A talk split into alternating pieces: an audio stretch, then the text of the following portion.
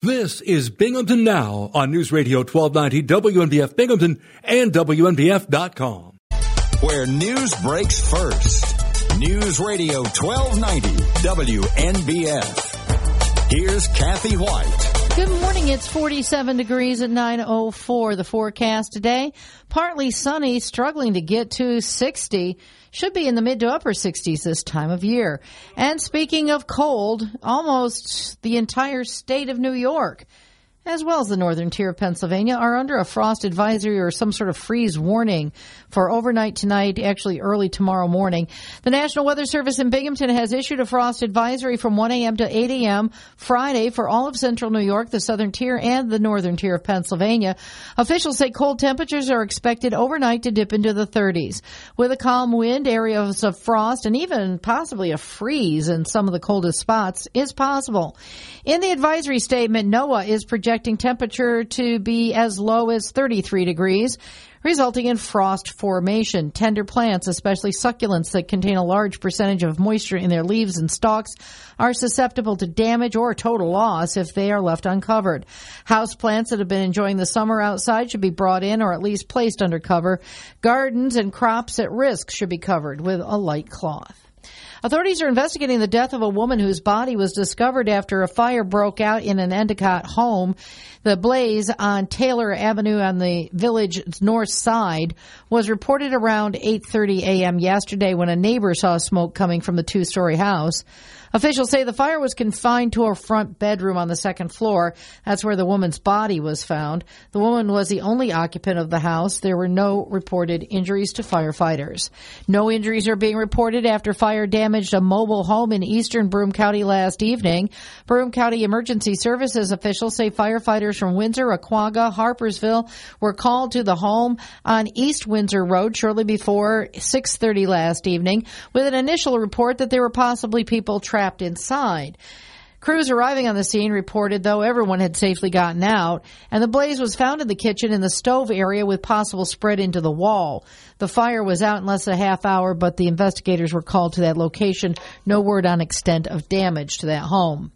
WNBF News Time 906. New York State Police say a Norwich man is accused of stabbing two people in Chenango County during the course of a domestic incident. 22 year old Corey Sawyer is charged with two felony counts of attempted murder, two felony counts of assault, and four misdemeanor counts of endangering the welfare of a child. Authorities say Sawyer is accused of stabbing an adult and a 17 year old with a knife just before 1.30 a.m. yesterday during a domestic dispute on State Route 80 in the town of Otselic.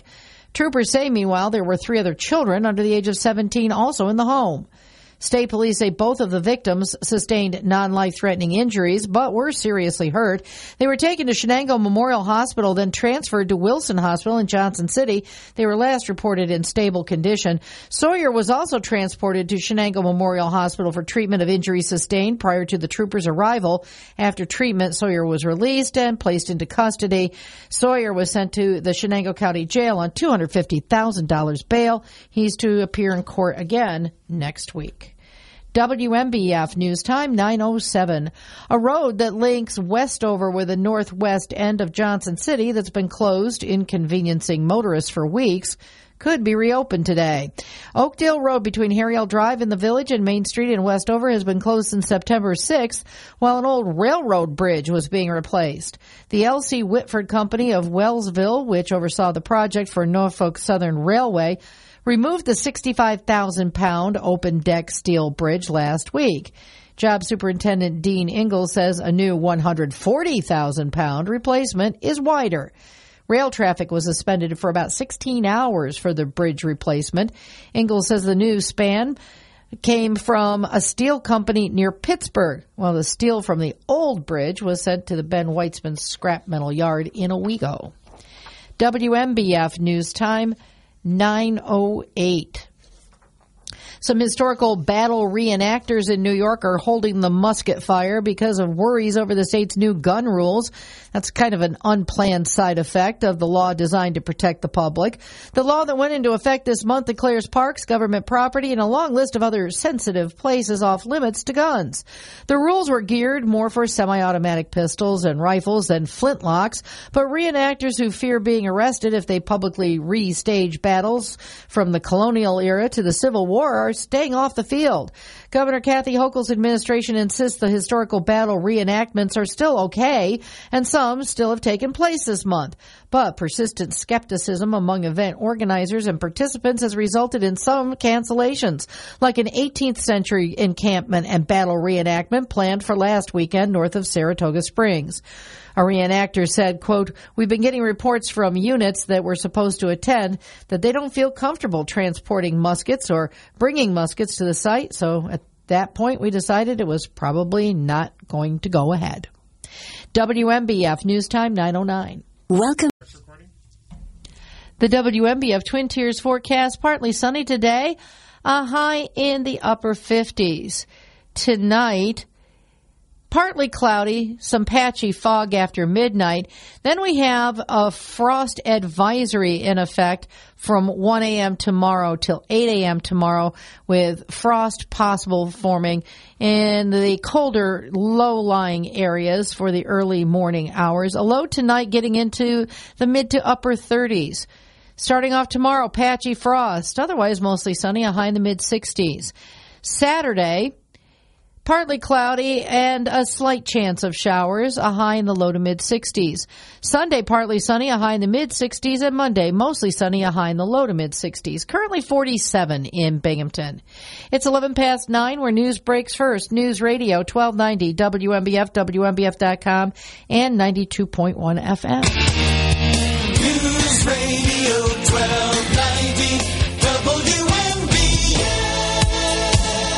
right, I'll do it live if I must. Well, now, of course, I could record it ahead of time and then sleep in every Thursday morning, but that's not how we operate here. Bob Joseph, WNBF, September 29th. Almost the end of the year. Wow, 2022 has really sailed by. 607 772 1290 is the number if you wish to speak out about the storm or about anything else. Again, the number is 607 772 1290. Email bob at wnbf.com.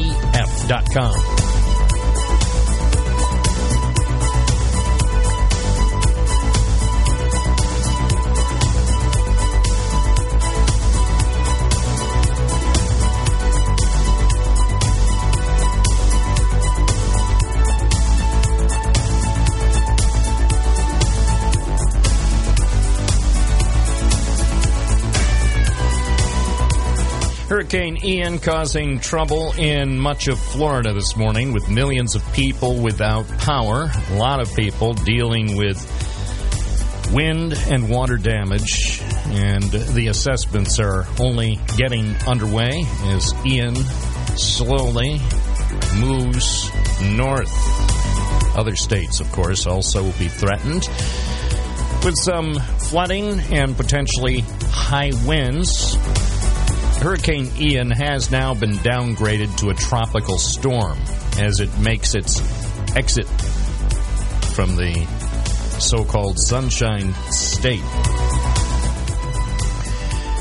And for our listeners who may be tuned in to the program, if you're in Florida or anywhere in the Southeast, we uh, certainly wish you the best. I've been in touch with correspondents in Florida and at least the people I've spoken with this morning are doing well. Thankfully, they're doing well, and that's what we hope will continue to be the case for the majority of people in Florida. But obviously, many, many Floridians are affected by the hurricane. We'll continue to provide coverage to you today and in the coming days right here at News Radio WNBF. It's 914. Let's take our first call du jour. Morning, WNBF. What's your first name? Where are you calling from?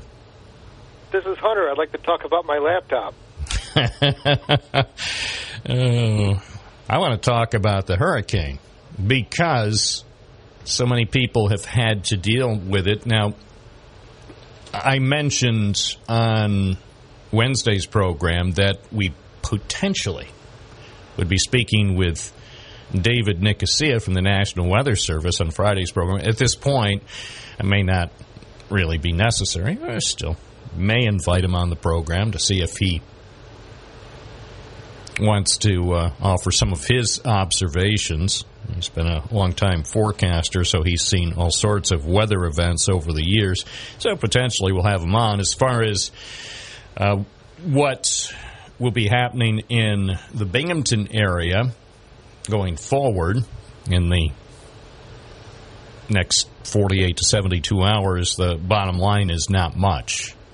I know these days, um, given the events that have happened here in the Binghamton area, uh, many people, every time they hear something about a hurricane or a tropical storm or a tropical system, suddenly a little shiver runs up your back because you're thinking, well, will it have any effect on this region? And bottom line is, it appears not much, if any. Uh, if you go down to the New York City area, New Jersey, Connecticut, further east and further south, there will be some rain over the weekend. Here's the official forecast from the National Weather Service. Partly sunny today, high 59. Tonight, partly cloudy. There will be patchy fog and, believe it or not, patchy frost, low 37. Mostly sunny tomorrow, high 65. The weekend forecast, mostly cloudy with a slight chance of showers, high 63. Partly sunny Sunday, high 64. And right now, in downtown Binghamton, let's see if we can. mercury keeps gumming up in our old thermometer here. I'm going to replace it with new mercury. because we do have a, a, new dose of mercury coming up. Should be in by next week. Anyway, looks like it's 52 here in downtown Binghamton. At News Radio WNBF, one thing to um, consider is a frost advisory now has been posted for our region. The frost advisory will be in effect from 1 to 8 o'clock tomorrow morning.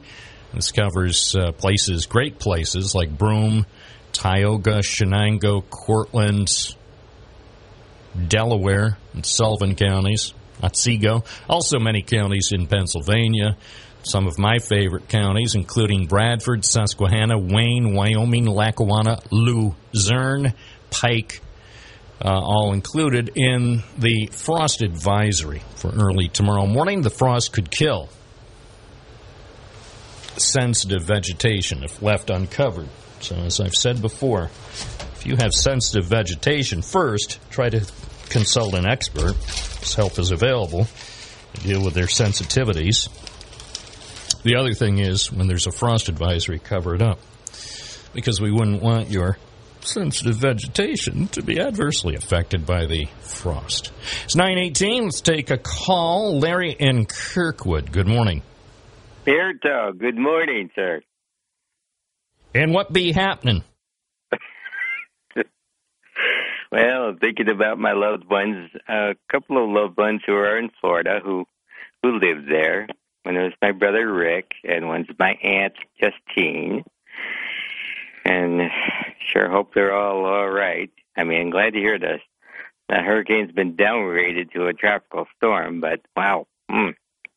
Well, that still doesn't mean the danger is gone. I mean, there, there still will be copious amounts of rain and still some strong winds. The people I was talking to, my loved ones in Florida, uh, spoke with them uh, just over an hour ago, and um, they said, well, at that point, the winds seemed to be only about 10 miles an hour, but they said the forecast for later in the day would be some uh, winds of 60 miles an hour. So Yeah, still, the next several hours in many parts of Florida will be problematic. They were pleased because their power was still on and they didn't Mm-hmm.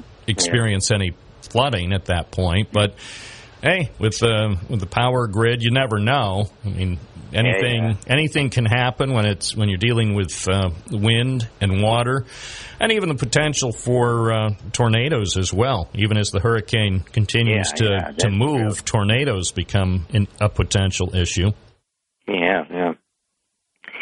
Well, anyway, I'll make an attempt later on to call my brother, see if he's okay. He and his wife, and uh, and their two sons. So, anyway, All right. Well, I'm, think, I'm think a hoping. lot about him. Yeah, I'm hoping most of uh, everyone's loved ones, friends, acquaintances, uh, whoever Yeah, you know in everyone. Florida. Hopefully, most of them will do okay. I mean, obviously, we've seen seen some of the pictures, and you know, the, the video is uh, is disturbing, and some of the accounts are disturbing. We'll keep people Yeah. posted and let people know what's going on. I appreciate your uh, calling in. Who knows? Maybe maybe some people in this area will ultimately organize some relief efforts to help our friends in, in Florida Yeah. whove been affected by That- Hurricane Ian. That would be a nice gesture on the part Yeah, of that people would in be a very good idea. They need all the help they can get. Certainly. Okay, Have a good day. Bless you, man. Thanks. 921. Bob Joseph on your side. It's Thursday morning. We're live and local, 607 772 1290. You're listening to News Radio, WNBF 92.1 F M and 1290 A M. Of course, always available for free on that WNBF app.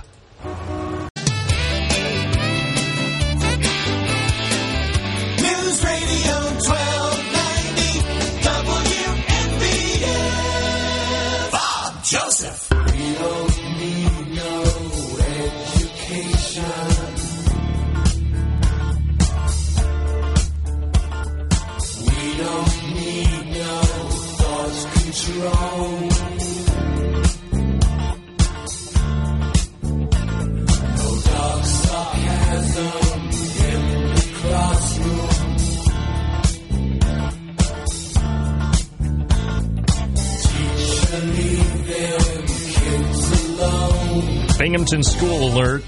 Binghamton School Alerts. Will they close your school? Hey, teacher, keep my school open. Come on, man. We want schools to stay open, man.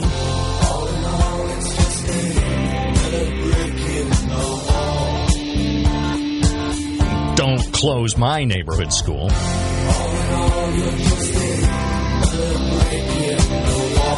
Of course, it's not the teacher's fault. You know. You know who's responsible. Anyway, uh, Binghamton School District uh, moving rapidly now to close facilities. Will they close your neighborhood school?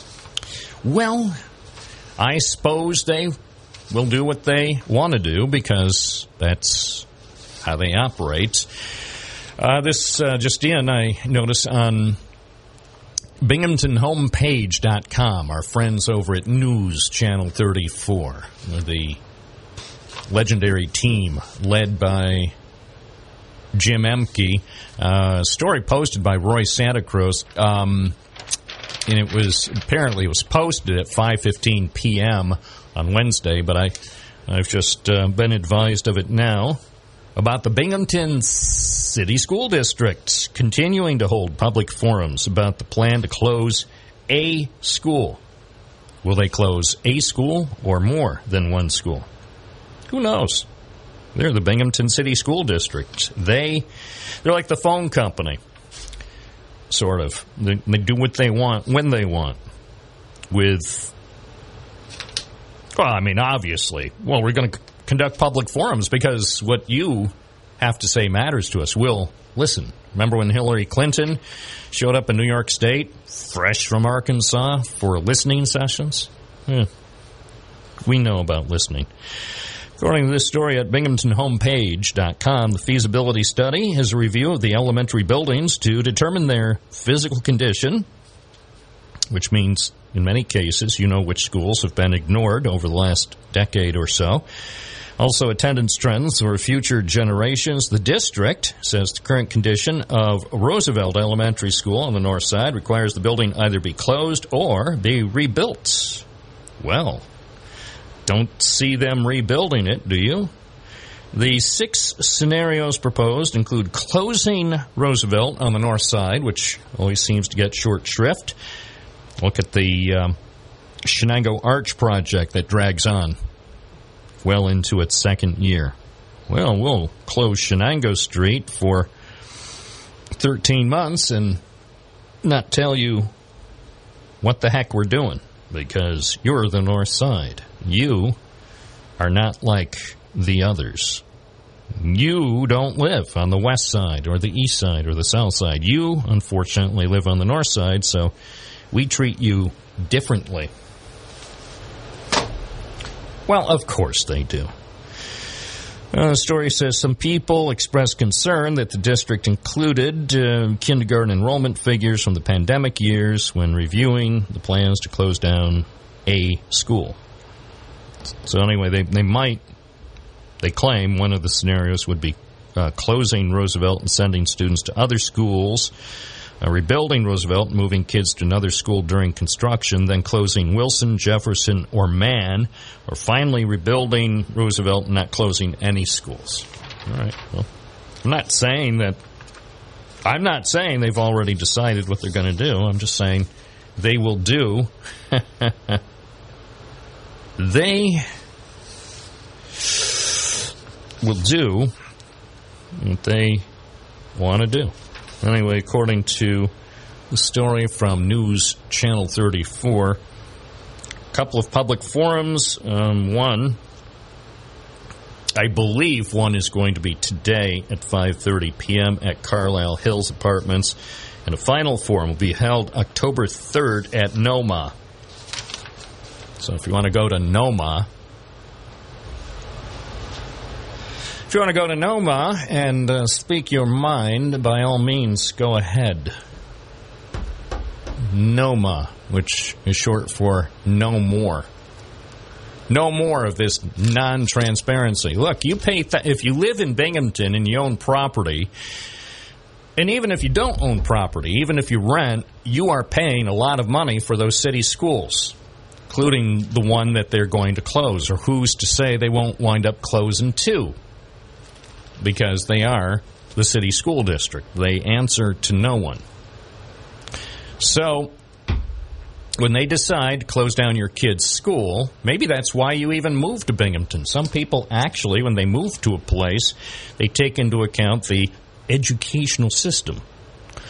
And so you bought a house, or maybe you're renting an apartment, whatever, You've got some kids and you want them to get a fine education from the Binghamton City School District's team of excellent educators, and then come to find out, oh, we're going to close the school. Well, how come the superintendent didn't discuss it on the media? I don't know. It's not something that they do in Binghamton. 930 WNBF Binghamton serving the Northeast with your friend Bob Joseph who really is on your side. Good morning, caller. What's your name? Where are you calling from? Whose side are you really on? I'm on the side of the people because I represent America. All that's good about America is represented in this studio right now because I'm Bob Joseph. News Radio, WNBF 92.1 FM, 1290 AM, and streaming live at WNBF.com. Your patriotic voice in a challenging time.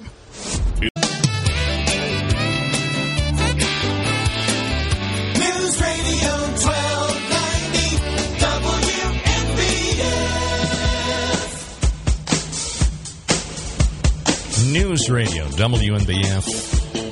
The true facts that you need so you can plan your day.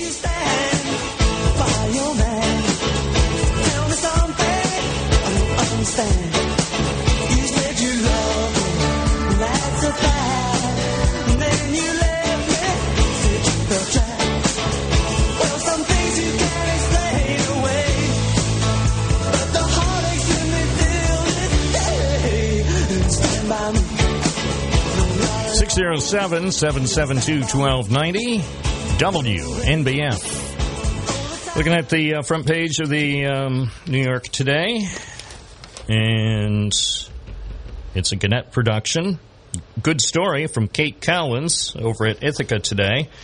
Um, not just a story.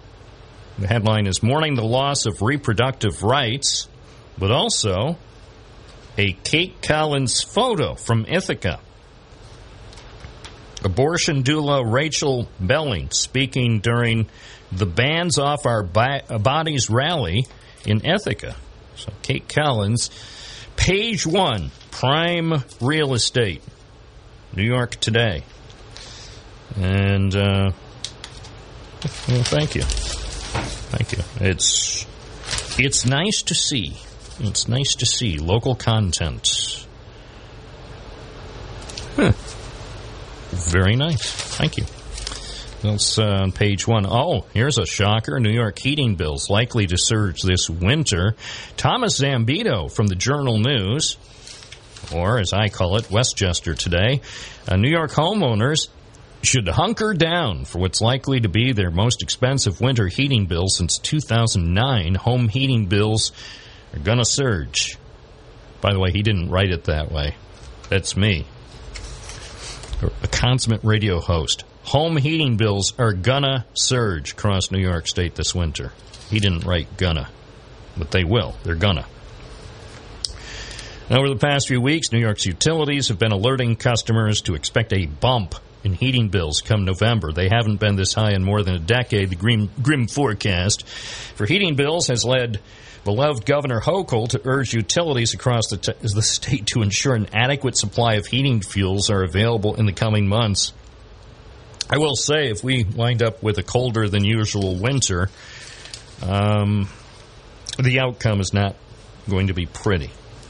And then people will have an ex- a, a reason to be probably mad at Brandon. I'm not saying it'll be his fault, but if it's not pretty, if you can't afford to heat your home and your pipes freeze or you can't get food or whatever, it's hard to sleep when your house is like four degrees above zero.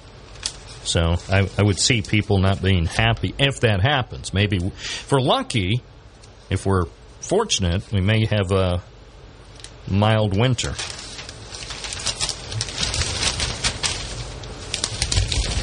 These are just sound effects, folks. I, you know me, I could go out and actually buy a real newspaper, New York Today, for three fifty a copy but I'm just using sound effects from my Radio Shack sound effect record. All right, also looking at today's uh, publication from the city, the Times of New York. Their big story, of course, is Hurricane slams Florida. Other stories uh, pipeline blast called attack. The mystery is who did it. I am mystified too about these reports that somebody has targeted those giant natural gas pipelines from Russia to Germany. This story says the consensus hardened that it had been an act of sabotage.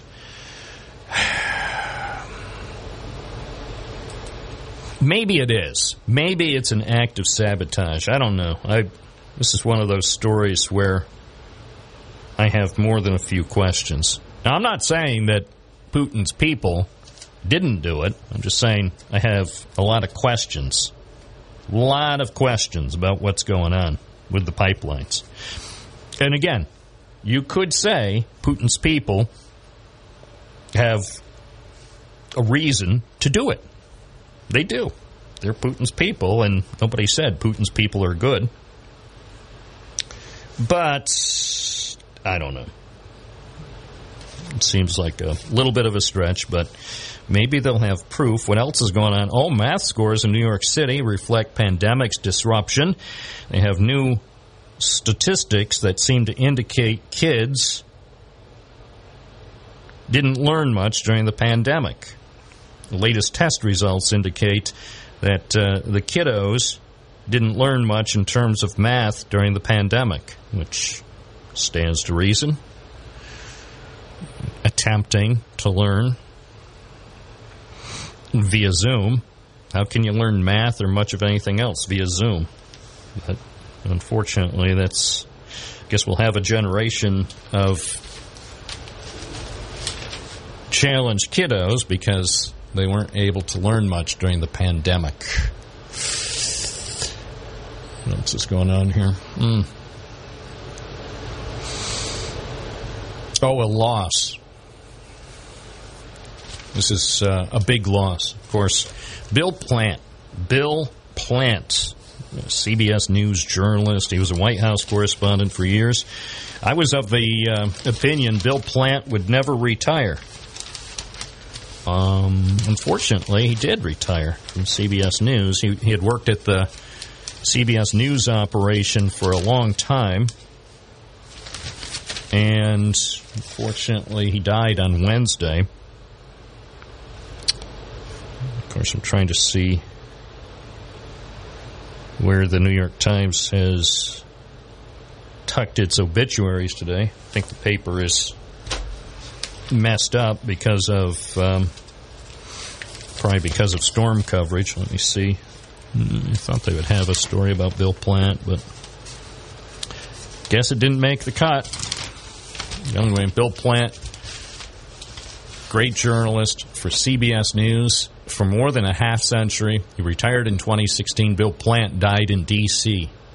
on Wednesday. He was 84. Great journalist. It's 940 WNBF. Of course, also, we lost Coolio. Coolio died, and he was only 59.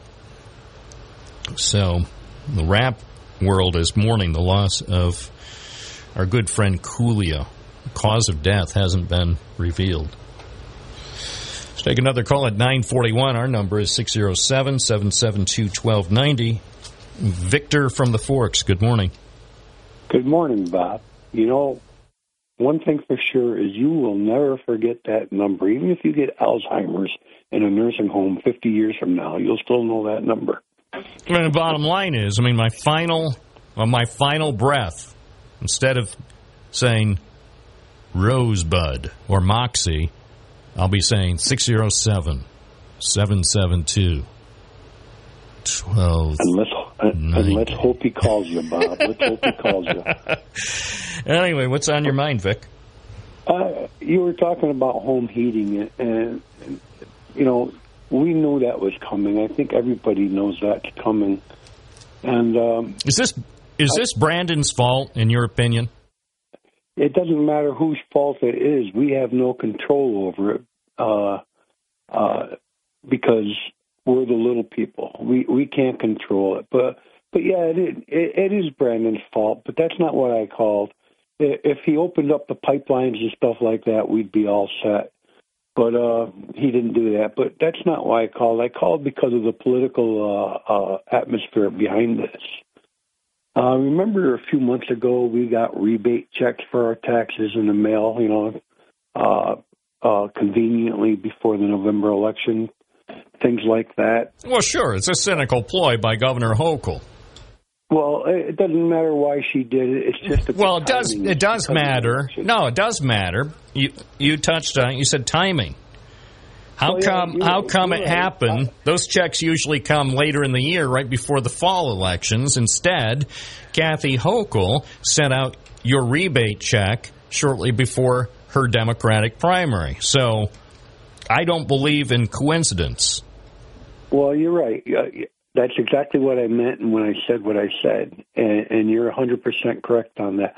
But my point being, Bob, is uh, uh, instead of buying elections through, through the generosity of returning our own money to us, what they should have done was give us the rebate in December uh, when we can use it for those high heating bills, not, not in the middle of summer when, when we're going to spend it on barbecues, boating, and picnics. And uh, knowing a lot of New Yorkers probably weed. yeah, but where's our elected officials? They know this is coming just like we do. You know, I mean, they talk about removing the 33 cent gas tax for a few months and stuff like that. But where are they? And yesterday, you know, why aren't they passing a bill to protect New Yorkers that, say, that says something along the lines of, hey, if you get behind in your gas payments, they can't turn your gas off, but you do have to pay it because you owe it. You know, you're not. It's not like college students get ten thousand dollar forgiveness debt, but but why not? You know, generate a fund for that. You know, you get all this money coming into New York, and we're spending it in places that it don't need to be spent. Uh, you know, it's it's crazy. Where's our elected officials on this? Why are they always quiet, not not on TV, introducing legislation that would help New Yorkers? And I'm not talking about socialism. I'm talking about yeah, you got it, you pay for it. But let's give us a little bit of leeway because protecting New Yorkers from high heating bills uh, and getting their power turned off when it's 10 below zero outside uh, is something that we could look at and save lives with but they're they're not here. It was like what John from Binghamton said yesterday. Uh, we got Senator Akshar, who's afraid to say he's a Republican because he's trying to get votes from both sides. Uh, you know, what's he done in in, in his tenure as a senator. He, he sends out mailings. His his best job is sending out. Ma- he sends out Victor. He sends out mailings at your expense. He keeps sending out these mailings, and I don't need an update from him at my expense. If I need an update on what's going on in Albany, I'll listen to News Radio WNBF for free. The, funny thing about that update is everything on it. He did nothing except for vote for it. That's all he did. He didn't introduce any legislation. The only thing he did was uh, uh, the wall of soldiers in Albany. Uh, the only thing he did was surveys that had no results. And, and now that he's been out of being a sheriff for eight years, uh, he wants to come back in and be our sheriff, and he'll have to be retrained. We already got a very. But remember, well Vic, Vic, none of this is news because I was saying about eight years ago, about a minute after he was sworn in as senator, he's still coming back because he wants to be sheriff he was yep. senator because, and I'll give I, I'll give credit where credit is due. He is a loyal Republican, and when the Republicans needed somebody with no political baggage, no political baggage, he didn't have a record, unlike Democrat Barbara Fiala, who had been uh, county clerk and then county executive, and then served for a time uh, as the state DMV commissioner, she had political baggage because they could say, oh, high taxes and this and that. And, you know, if, if you're the Republican machine here in Broome County, what you needed in that case, as Tom Libous was unceremoniously removed from his job after nearly three decades, what you needed was somebody who was essentially um, a blank slate and to boot, law enforcement, I mean, it was perfect. It was perfect, but it also was known, and believe me, he never confided. Obviously, he doesn't confide in me, but it was cl- it was clear that this was just a brief timeout from his law enforcement career. That law enforcement that was his career. Law enforcement was his life, and of course, it was no secret that he would one day come back and run for sheriff. Well, Bobby, he says he's for the family, and, and that's not true because my brother Chucky was my family, and my brother Chucky was a junkie, and Fred Akshar used my brother to make buys, go out into drug houses, even after my brother got out of rehab. Well, I don't want to talk about personal personal situations. I mean, I'd be willing to discuss it with you off air, but and I'm I'm sorry for um, and I, I'm sure we're talking about a sensitive area in in your life and your family. But I, I don't think that's appropriate t- to talk about on this program. But sometime, um, if you want to talk off the air about what happened. Well, he, he, I mean, we're all for family, especially. I'll tell you what, Vic. If I ever run for something, which I probably never would, but say if I ever run for something, I would be all about family too. We're all about family. You know, Charles Manson was about family. It doesn't make it right.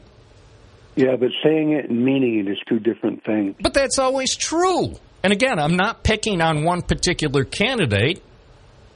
I don't care what type of candidate or what you're running for. If you're going to do commercials in this day and age, of course, you're going to be about family. You're going to be against crime and, and a few other things. And of course, you support apple pie. Oh, Bob, um, uh, you're right. He's collecting retirements. That's what he's doing. And he does have political baggage. Uh, you know, we all know that he had to put up an apologetic video about an affair he had. Uh, uh, but that brings me to this point. That one incident brings me to this point. The sheriff's department is not Match.com. You don't go in that office and do what he did. And uh, I think for that reason, and that's one of the big reasons I'm supporting Kathy Hochul. And I'm I'm a diehard Republican. I've crossed party lines in the past, but I've met with Kathy Holcomb. I gave her money toward her. name is Kathleen Newcomb. Or Kathleen Newcomb. I'm yeah. sorry. Yeah. I'm sorry. I'm thinking of Kathy Hochul. but Kathleen Newcomb, I got to get that right because I am supporting her. I've I've given her close to a thousand dollars, and I'm going to get you know I I'm just going to support her in every way I can, and. uh uh, but you know, you brought up the story about the Republican candidate for sheriff, and I'm looking back to May 2019. Heck, that was years ago. He said, in connection with, uh, remember, because at, at, that time, in the spring of 2019, some people were calling for his resignation. And in his response, in that video that you referenced that was posted to his official Senate Facebook page on a Sunday night, he said it was part of a concerted effort he said it was the people who were calling for his resignation at that time uh, were part of a concerted, politically motivated smear attempt. It was a smear attempt, he said. Well, I don't care what he said. It happened. Uh, he admitted to it in that video. I believe he admitted to the affair, said it was consensual in his argument. And uh, uh, I'm sorry, Bob, but the mother of a murder victim is in a different state of mind and an investigator should not get involved at that time. And it, and it happened, and and that's what we have to look at. Uh, uh, I I just think that we have a much better choice, and it and, and it's a woman who has Republican values, but is a Democrat. And isn't it time that we give a woman a chance to run our, our, our sheriff's department? Isn't it time that we step out of the 18th century and, and bring a woman here who who knows the job, who selected a great running mate, uh, who has a lot of a lot of police uh, back. Between the two of them, there's over 60 years in the sheriff's department and police department together as investigators. And uh, I, I don't even know if Fred announced his running mate yet. Uh, it's probably something he's going to hand out as a political favor if he if he wins. I, I don't know, but I, it's all legal. it's all legal. Our system, you may not like the system, Vic from the Forks, but it's all legal. Bob, I liked Fred when I first met him and I backed him.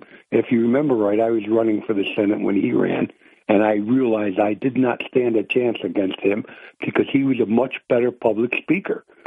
It was an, only... I mean, I remember I was part of the the one debate between uh, Fred Akshar and Barbara Fiala up at Carpathian Hill at uh, Channel 12 News, and right.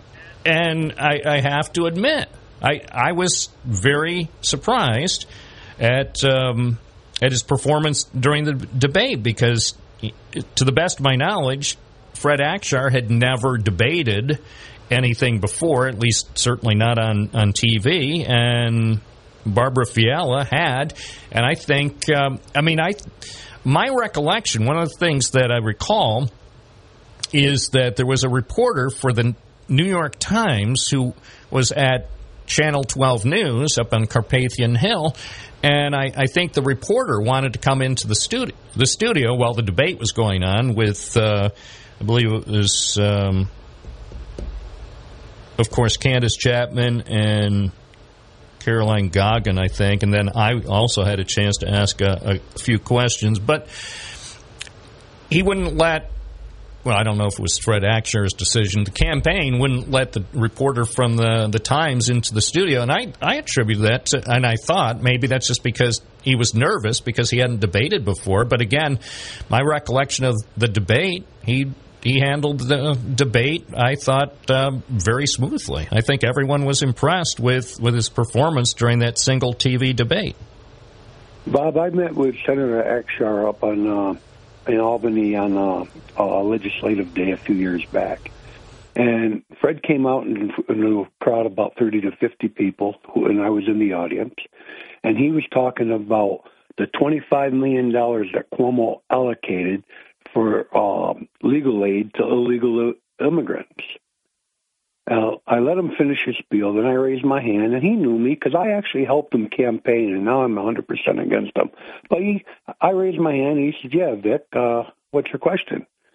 I asked him, I said, why are you talking about $25 million out of the state tax money going to illegals when we spend $6.6 billion a year to educate and house and feed illegals? I said, that's the bigger uh, picture. That $25 million wouldn't even pay 1% of the tax on that $6 billion. And, and for the rest of the conversation, that's all people talked about. So, the, the the ideal politician, and I'm talking politician, not the and politician doesn't mean you're good or bad. Uh, well, let's you know you're getting into the weeds here. Since you brought it up, I'm going to uh, play back that statement from 2019 that Fred Akshar, Senator Fred Akshar, had posted to uh, his official Senate uh, Facebook page on a Sunday night. First, I want to thank all of my supporters who saw last Monday's news article for exactly what it was a politically motivated tabloid hit piece. I understand that as a public official, I am open to public scrutiny and public criticism. I can tolerate disagreement on issues, but I will never tolerate attacks and accusations based on outright and unequivocal lies like those seen this past week. Enough is enough. This has remained nothing more than a concerted, politically motivated smear attempt, as evidenced by Mike Korchak jumping at the chance to exploit these accusations in an attempt to garner additional votes in the upcoming district attorney's race. Now, Broome County Democratic Party Chair Tim Grippen has decided to try and score political points based on these unfounded and completely baseless allegations. It's beyond shameful that Korchak and Grippen would exploit these completely false and frankly disgusting accusations for petty political attacks. As I've said before, the only truth in this tabloid garbage is that there was a brief and completely consensual relationship between myself and Miss Masciarelli that began and ended long after the conclusion of the 2014 trial, long before being elected to the state senate, and long before the conviction was overturned. No laws or codes of ethics were violated at any time. Ms. Masciarelli herself in 2015 described our brief relationship as ending as friends. Over the past years, Ms. Masciarelli has repeatedly attempted to harass me, my office, and my staff with threats and false claims via email, phone calls, text messages, and social media, all documented in great detail by my office. These attacks first began during the 2015 district attorney race, with the latest coming due to my support for Paul Battisti for Broome County District Attorney in the 2019 primary. It's no coincidence that Ms. Masciarelli only elevated her attacks after my endorsement of Paul Battisti and one month before the primary for district attorney. It's no coincidence that Mike Korchak jumped on these new allegations hours after they were made for his own political gain. And my friends, it's no coincidence this is all occurring one month before my wedding. None of the tabloid gossip, political posturing, or outright lies of the past week have added anything to the public discourse or made life any easier for the families across our community. To the contrary, the actions of Ms. Masciarelli and Mr. Korchak spreading falsehoods and lies have been harmful to our community. Despite all this, I've always remained committed to serving the people of the 52nd Senate District. It's been the honor of my life, and I will never let rumor, innuendo, false accusations, or threats influence me or distract me from working for the people. Thank you again to all of those who've stood with me through these despicable attacks and lies. I'll continue standing up for the people that I so proudly represent in Albany and here at home. Thank you and God bless. That was State Senator Fred Akshar's statement posted to his official State Senate Facebook page in May 2019. As he said, enough is enough. That was his official statement going back about three years ago. I'm Bob Joseph. We're live and local. This is News Radio, WNBF and WNBF.com. Want to save a enjoy at bollandbranch.com. See site for details. That's B O L L A N D branch.com. Promo code enjoy. I'm Bob Joseph. This is News Radio, WNBF Binghamton and WNBF.com at 10 o'clock. Where news breaks first. News Radio 1290 WNBF. Here's Kathy White. Good morning. It is 1004. We've been holding the line at 47 degrees for a little while now. Overcast skies. So obviously the sun not helping us out any. The forecast for today, partly sunny, getting up to the upper 50s right now. Our high temperature should be in the mid 60s. For tonight, there's a possibility of some frost. Endicott police continue to investigate the death of a woman whose body was found when firefighters responded to a report of smoke coming from the second floor window of her Taylor Avenue home yesterday. A passerby reported that fire a little bit before 8:30 a.m. Firefighters responding to the house said they found a deceased adult inside the home. The woman's body was found in the second floor bedroom where that fire was contained. There was smoke and water damage throughout. The resident was the only one in the house. Authorities have not released the woman's name or her cause of death. The cause of the fire also remains under investigation. Delaware County Sheriff's officials are investigating a horrific crash in which at one point is, at this point, it's not being said if there have been any fatalities. The sheriff's office call, were, say they were notified of a report of a serious two-car crash on Covered Bridge Road in the town of Sidney Tuesday. Emergency dispatchers were told several people had been hurt. Callers said they thought some people had been thrown from their vehicles. Upon arriving at the scene, deputies say they found one of the vehicles had been ripped in two in that collision, but the occupants of both vehicles had been wearing seatbelts and no one had been ejected. In all, four people were transported to healthcare facilities. One of those patients later transferred to Upstate University Medical Center in Syracuse as the severity of their injuries required a greater level of care. The sheriff's office has not released the names of any of those involved, the nature of their injuries, or their conditions at this time. Authorities would like to talk to anyone who may have information regarding the crash. Anyone with that information should call into senior investigator Chris Irwin at 607 832 5633 or investigator David Barnes at 607-832-5629. A Binghamton man who carjacked a woman in the parking lot of the Oakdale Mall last year will be spending nine years in New York State Prison. 27 year old Brandon Hamilton pleaded guilty to robbery, escape, and criminal possession of stolen property in the September 5th, 2021 incident in which the woman was pepper sprayed and her vehicle stolen. That carjacking actually happened minutes after Hamilton approached a man in the Wegmans supermarket parking lot directly across Harry Drive from the mall and tried to steal his car. Johnson City Police said after the suspect failed to forcibly take the Wegman shopper's vehicle, he ran across the busy multi-lane section of Harry L. Drive to the Oakdale Mall parking lot where he encountered the hapless woman getting into her vehicle. Village police accused Hamilton of pulling the woman from her car and spraying her with capsaicin and taking off in her car on that Sunday afternoon. Police had been responding to the initial attempted carjacking report at the Wegmans when they were directed across the road to the mall parking lot. The stolen vehicle was found on Underwood Road in Vestal. Police say Hamilton attempted to escape from custody as they were placing him under arrest. The Broome County District Attorney's Office reports Hamilton had a previous conviction for burglary in 2016.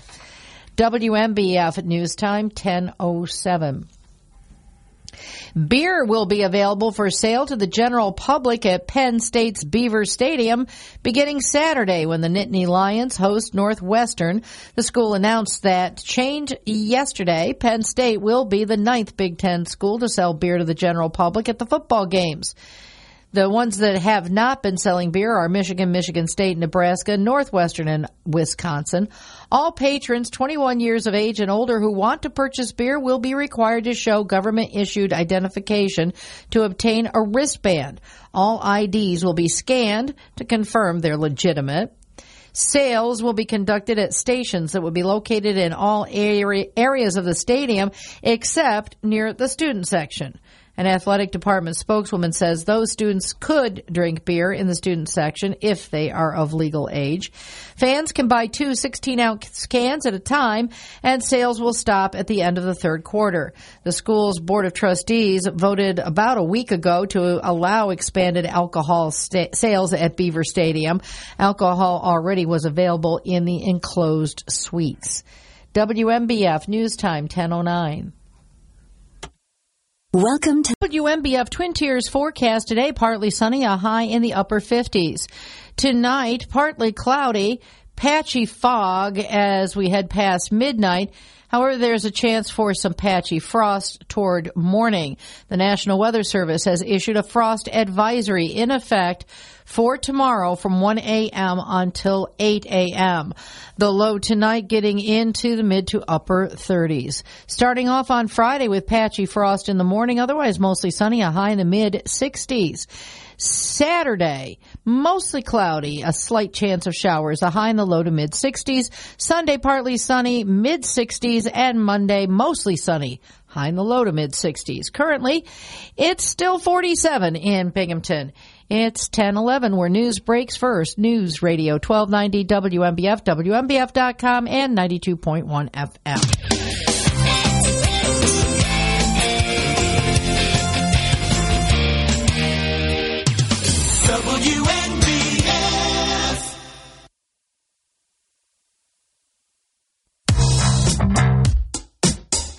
Bob Joseph, live, local, on your side.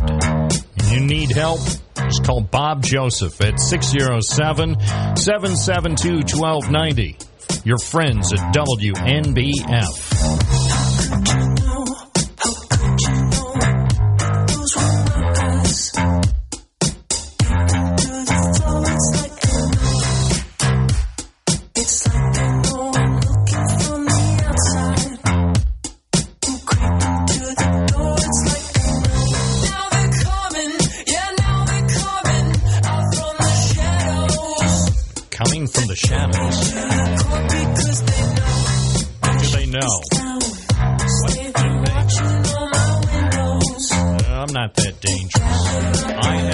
That dangerous.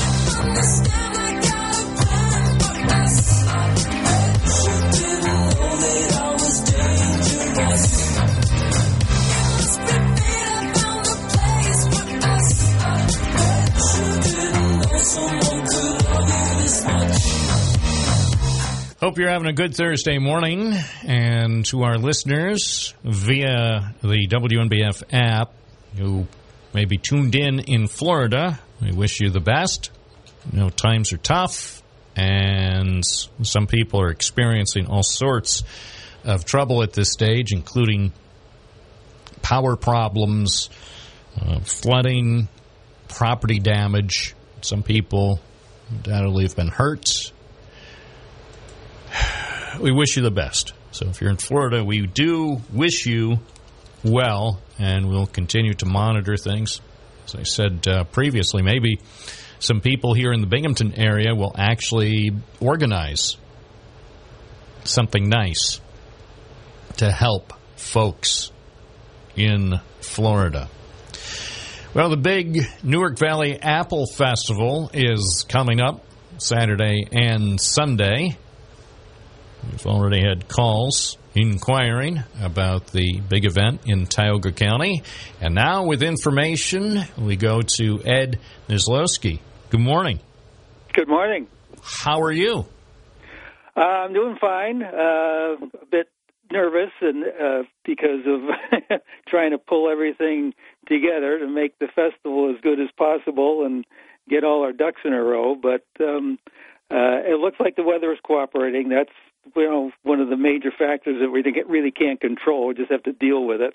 But uh, I was certainly concerned about what the the hurricane might do in Florida. But you know, uh, predictions right now are for decent weather for the weekend in the next four days. Yeah, I've been looking at the Tioga County forecast uh, this week, and you know, Saturday mostly cloudy, a slight chance of showers, like mm-hmm. as in 20% chance of precipitation with temperatures around 63. And then Sunday, uh, partly sunny, maybe a bit warmer, maybe the mid 60s. So it sounds as though the, uh, the weather will be conducive to a great festival. Uh, give us a little background about the Apple Festival in Newark Valley, a little bit of the history. Yeah, uh, well, this is the 41st uh, edition. We uh, we did cancel one year because of COVID, uh, and it's an event that's uh, gone through a lot of changes and transformations in that 40-year time span. I uh, I believe I went to the first one right around 1980, and uh, what I tell people is my my life has never been the same. um, for a good number of years, we had a Civil War encampment. Uh, we decided that um, it was kind of overwhelming the festival in a variety of ways, so we have kind of decided, well, we'll focus more on music, traditional crafts, kids' activities. Um, so we've still been drawing a very good crowd, you know, um, you know, since we've gone to, uh, you know, that kind of a change. Well, you mentioned that it takes a lot of work to pull off this sort of event, and give me a, a, little sense of the work that you and so many other people have done to get set for this weekend. Yeah, uh, well, that's that's that's an important point. Um, uh, we have a lot of people who aren't society members that help us because it's become kind of a Newark Valley in general, and um, we we uh, utilize about 200 people, you know, to to pull this off. I'm I deal with uh, parking and setup, tent positioning, things of that sort. Um, I'll, I'll be out there six o'clock in the morning with a couple of my crew putting pumpkins on the road so that people don't, uh, you know, park on the on the shoulder. Um, so it's uh, quite a logistical effort. One one thing I think uh, that should be mentioned is that we uh, we actually had you know discussions about you know can we keep pulling this off because uh, many of us are senior citizens and you know it's quite a quite a strain just on our bodies and our minds to to pull this off year after year. We had um, uh, a school teacher that came forward said, you know, I will take charge, and she's had two other people that have come forward. A woman by the name of Stacy Hoyt, and they've just done a marvelous job of uh, uh, trying to keep everything together, making sure every all the ducks are in a row, and um, so um, yeah, we we start planning this in March and we meet on a regular basis. We stay in contact, you know, via phone and uh, and via email. So you know, everything seems to be coming together pretty well for uh, for for this uh, year's edition. Where is the festival held? It's at the Bement Billings Farmstead, which is a living history site um, established in 1980, and that's one mile north of the village of Newark Valley on uh, Route 38. So if people are coming from the Triple Cities, it doesn't take that long to actually no. get to the Yeah. the site of the Newark Valley Apple Festival. Yeah, and we we draw you know uh, just hundreds of people from the Triple Cities area, but we've been able to expand you know within a 50 mile radius pretty well. We get people coming up from Pennsylvania, Windsor, Elmira, so um, and, and I think we're doing doing better about drawing people from the Ithaca area now as well. Should people buy tickets in advance? They they uh, uh, they're able to buy tickets uh, on our on our website. so that was something new this year, um, and it's just kind of a convenience. You know, if you want to you know buy those things electronically, that was one of the other new things for the festival this year is trying to work that out because so many more people are uh, not dealing with cash. So, all right, we we we, we got to make that transition to uh, you know go that route. So, uh, hopefully that will work out for us. You know, you, you almost always have bugs the first time you try doing something, but people have had experience with with these things in general. So, uh, you know, hopefully that will that will come through us without any hitches. But it's not necessary. If people still want to attend the Apple Festival on Saturday or Sunday, they can just pop over and and uh, pay for for the admission for themselves or their family. Yep, mm, certainly. All right. And the festival runs from ten to five both days. Ten to five both days. Yes. Anything else you wanted to add? Um, well, I, I just mentioned briefly, you know, uh, what people experience. A, wide variety of music. We have 15 different craft vendors, demonstrations of uh, apple butter, uh, making a mountain in dulcimer, cider pressing, flint knapping, beekeeping. Um, we also had a, a new woman that's come forward that uh, her and her husband restore uh, sewing machines. So um, they brought back to life an 1877 uh, sewing machine that had been in the farmstead. Uh, wide variety of foods, kids' activities. We have a, a scarecrow contest, which was new last year, and um, you know that uh, had, had some great um, uh, participants in that. Uh, there's a dessert contest, um, and, and and those get sold in the in the Herrick barn afterwards. Horse and wagon rides, a wonderful gift shop. Um, so that's kind of an over. And we have a couple historic portrayals. This is something uh, a bit new. We have a couple people from Owego that do first-person interpretation. Uh, they not only dress in historic costume, but they play the part of somebody specific. So, uh, a woman by uh, Tamara Gates, uh, she's going to portray Cornelia Vanderbilt Mercereau, who was a, a, local resident from uh, early 1800s in Tioga County and then her husband Doug Weeks is going to be uh, John Shepard, who was a merchant in the area in that same period of time. That sounds very good. One thing that you didn't mention though was ice cream, apple ice cream. Uh, I think yeah, I think they will have apple ice cream. Yeah. So all right, yeah, well, that's, that's what pe- that's, that's, what a lot of people I know. A lot of people I know they just live for ice cream, and if yeah. ice cream is available at an event, they're probably going to circle it on their uh, mm-hmm. on their calendar mm-hmm. to make sure they get some. Yeah. I, I, see that uh, not only they might have ice cream, but they might also have apple pie. Yes, yes, yeah, wide variety of desserts. So you imagine if somebody at the Apple Festival tries to pawn off one of those fake apple pies that you make with crackers. I mean, if that if that got discovered, they're trying to sell a pseudo apple pie that they make right. with with crackers. And I know some people who've done that. That would create oh, really? some sort of a that would be like Piegate. Oh, That'd be yeah. a scandal if it ever. I'm not saying it would happen. I'm just saying uh-huh, uh-huh. guard against it. Keep an eye on some of the, the people that you don't know well, and they they ah, set up okay. uh, a pie stand, and you say, yeah. "Wait a second, I don't even think they like apples. And it turns we need out to have some pie, pie police. exactly. I'll volunteer. I'll okay. as uh, as you know to to enhance to to assure the security of and the integrity of the apple pies. I will Mhm. sample each apple pie before sale. That's that's going to be an important position that we'll we'll need to add. Toughest question for you is what's your favorite type of apple? Oh, um, I kind of like uh, Northern Spy in many ways because they're just so you know they come late in the fall and they're really hard and crisp. Um, and I've kind of been uh, liking uh, Gala apples. You know, when I when I go and buy them in the store, uh, there'll be several types for for sale. Uh, I can't remember. I know I know there was Cortland's.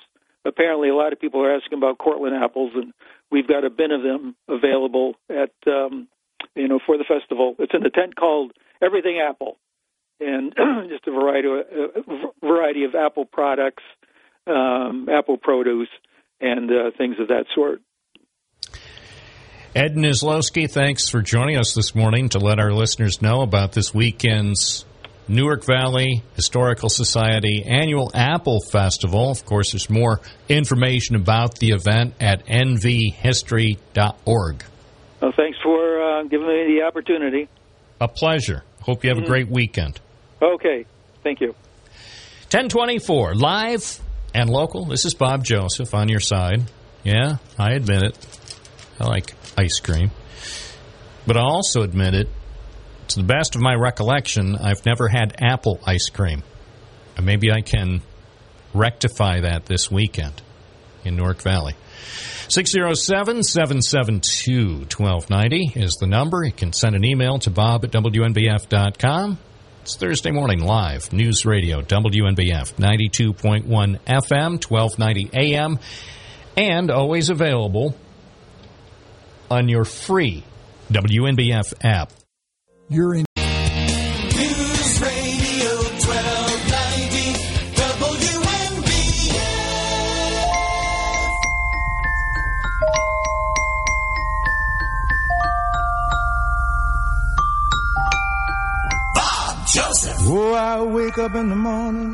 Hair down in my eyes and she says hi. And I stumble to the breakfast table while the kids are going off to school goodbye. And she reaches out and takes my hand, squeezes it, and says,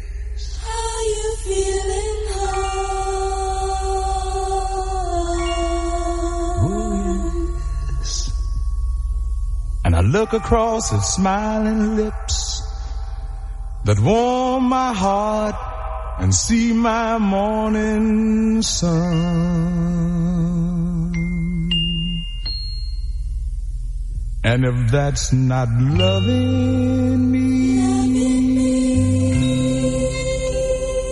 then all I gotta say, God didn't make little green apples. It don't rain in Indianapolis in the summertime. WNBF 1027. Bob Joseph. And there's no such thing as Dr. Seuss, Disneyland, Mother Goose is no nursery rhyme. Let's go back to the phone lines. Dale in Binghamton. Good morning. You're on the air. Good morning, Bob. I'm uh, just calling out about that apple pie anyway. Mm. Granny Smith with vanilla. Oh, now I'm now I'm hungry. oh, I love that. But um, yeah, um, about the city school district, I uh, graduated from North High School and and came out of East Junior High School. You know, with the pool and the and the and the diving pool beside that and everything. And I was surprised when I got back from the military and it was all gone. But you know, thinking, my God, you know, and for someone to uh, not have an opinion on on those changes and everything, you know, it used to be North Central and all that, you know, football games and all that, but uh,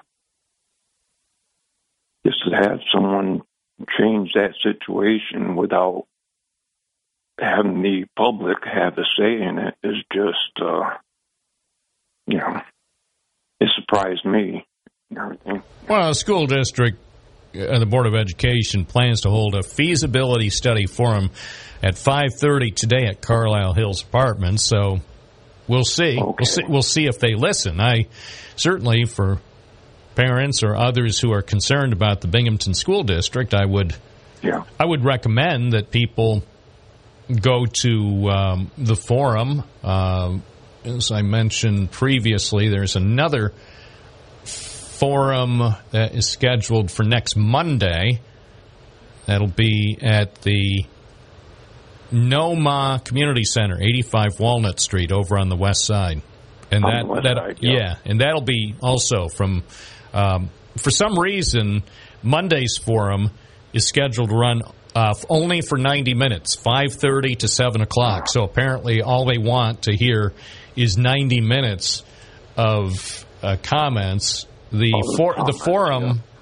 I, I hope they take comments. Maybe they're just going to talk for 90 minutes, but I assume that they would. Let's hope that they uh, listen to the people who are paying their salaries. and their children, you know. Yeah, of course. I oft, I hasten to add that um, the board of education people, the people who serve on the school board, are not getting paid. So I'll I'll give them credit for their service because I, I'll be the first to admit. Yeah, that's true. Yeah, I mean, oh, actually, I was going to say tonight's forum was uh, scheduled for two hours, but no, it turns out both uh, tonight and Monday night's forums are are scheduled for five thirty to seven p.m. So, but now, all in all seriousness, I I do have uh, some sympathy with the school board members. I mean, ultimately, they make they make the decision, but I I've encouraged them before to call into the program, and apparently either um, just to talk about it. yeah. I mean, you would think you would think they would call in. I mean, even if the school superintendent doesn't like me or doesn't like the program. Personally, I think she I think she likes me. I think she just doesn't like the questions I ask. I think no, I'm Yeah, serious. understand This- You know, I I don't think it's a question. I mean, who wouldn't like me? But I can understand whether it's a school superintendent or a mayor. I can understand as much as they like me or even love me, they don't particularly care for my line of questioning. I think that's Well, I think that's the crux of it. It's such a big situation for families to think about when your children are going to a certain school or something like that, and all of a sudden it's not there. Yeah, I can't imagine. When I was a young whippersnapper in, in Endwell and Endicott, I can't imagine if um, if they closed my neighborhood school. I mean, I would be heartbroken. I'd be inconsolable. Yeah, I was uh, pretty uh, abashed about. You know, it used to be North Central High School against each other, football and baseball and whatnot, and this and that. And I came back, and there's, you know, no no North High School or no Yeah. East Junior High Uh, that, and I I can remember some of the discussions. That was not I know combining into a single school, uh, a single high school. That was another tough choice. I, by the way, I as much as I, you know talk about closing one or more elementary schools, I understand these aren't easy decisions. I'm not trying to minimize the um, the challenges to those who ultimately have to make a decision. I Um, think we, the people, to make take more participation in in these uh, question askings.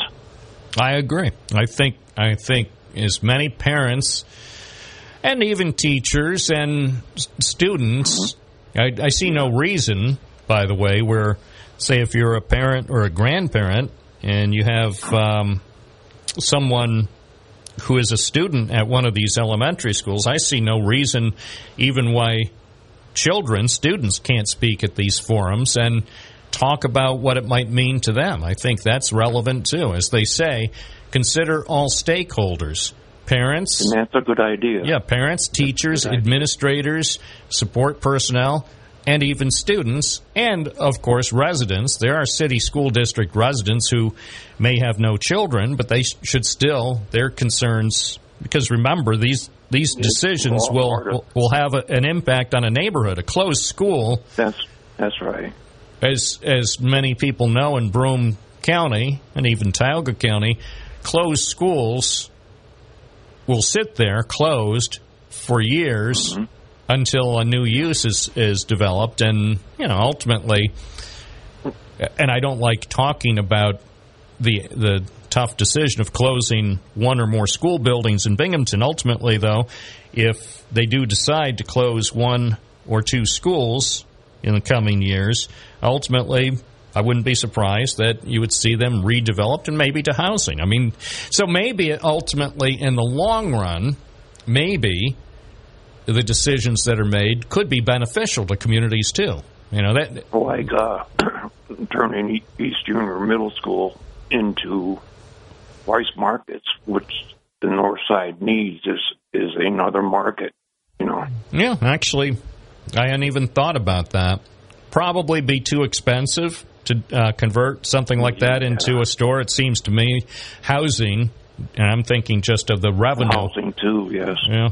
So I mean, who knows? Who knows? I, I hope they make. I hope they make some smart choices. I also would think, and again, a lot of people listen to this program, but apparently nobody on the board of education and no school administrator wants to participate. Which, hey, That's it's a That's a sad thing there. well, it is sad, but It's the, I, it's the people and, and their children are going to those schools and, and they shut one or the other down, you know, and uh, buying a house in Dampton or something like that because of the school system. And all of a sudden it changes without your even having any input or, or, you know, to talk about it, just to Well, listen. I, I mean, to the credit of the Board of Education, these forums are being held, so people had better take advantage of these uh, two opportunities uh, tonight at Carlisle and then Monday night at the uh, Community Center on Walnut Street. better take advantage of those if you have any thoughts, because my guess is they're going to be making a decision on this very soon. So I, It's important. appreciate your call. Yep. 1036 WNBF serving the community.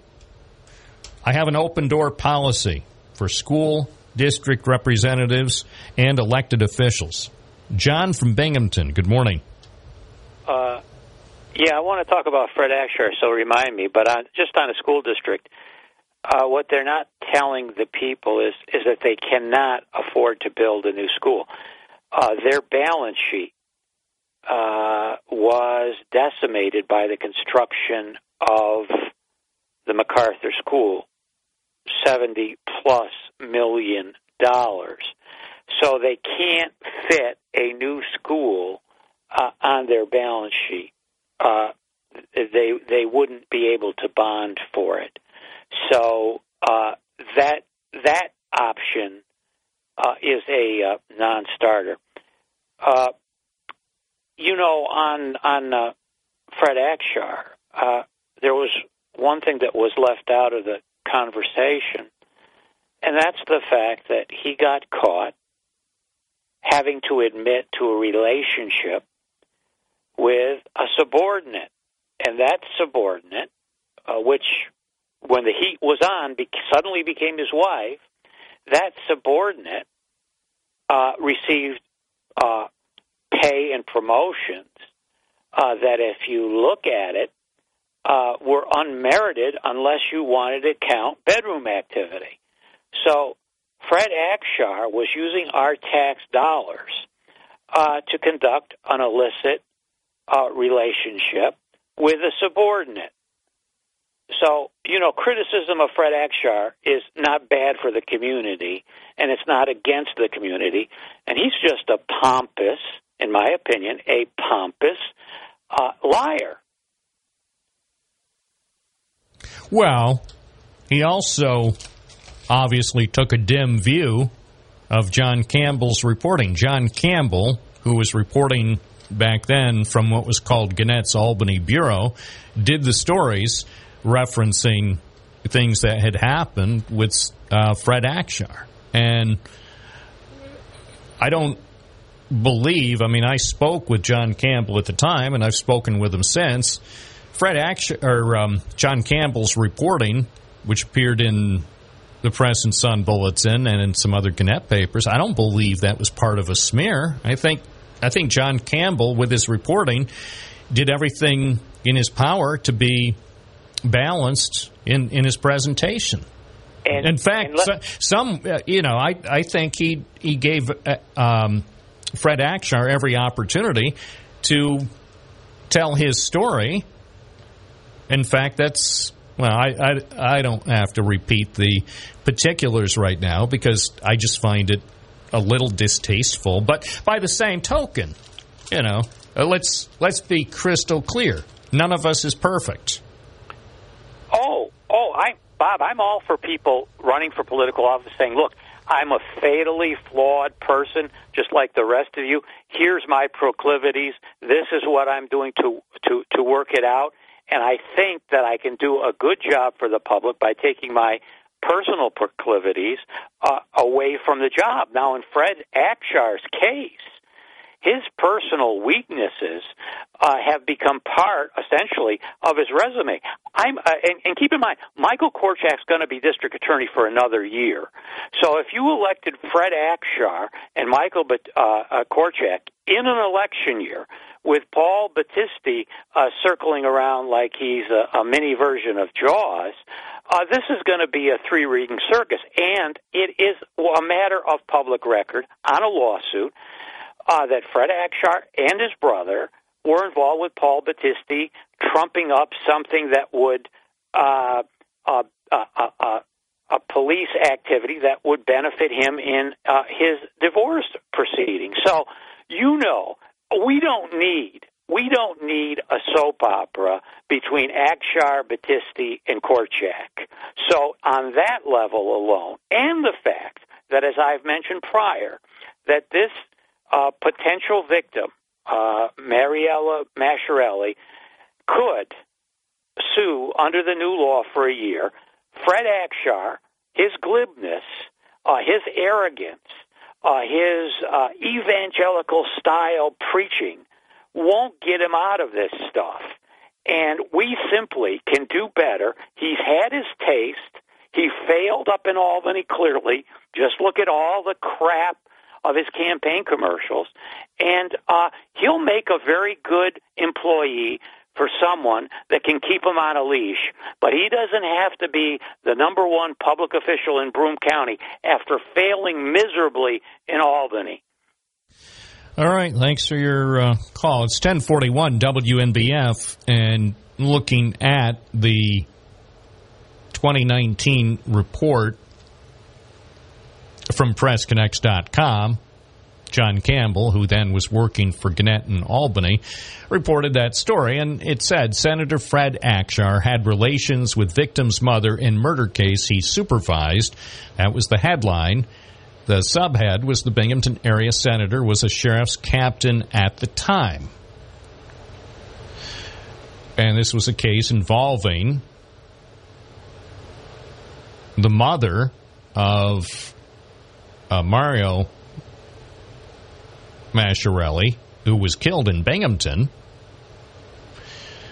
The story by John Campbell at PressConnects.com, it's still posted there. Akshar acknowledged having a brief consensual relationship with Morella Masciarelli that he says happened sometime after a man was convicted in 2014 of killing two people, including her 24 year old son, the previous year. According to John Campbell's report, Masciarelli disputed Akshar's characterization of their interactions. She accused him of preying on her grief in the months leading up to a one time sexual encounter where she says she played bingo. This was at a, a casino, and Akshar had been there attending a police training conference. Story says the encounter occurred as the accused murderer readied an appeal of his guilty verdict on technical grounds. Appeal that ultimately resulted in a second trial and then a conviction. Here's a key paragraph Again, this goes back to 2019, three years ago. Akshar, who was elected to the Senate in 2015, is frequently mentioned as a possible candidate for Broome County Sheriff, testified at a hearing ahead of Powell's first trial. He was not called to the witness stand for the second trial, however, a decision prosecutors declined to discuss because Powell is again appealing. Anyway, it's it's a story I know.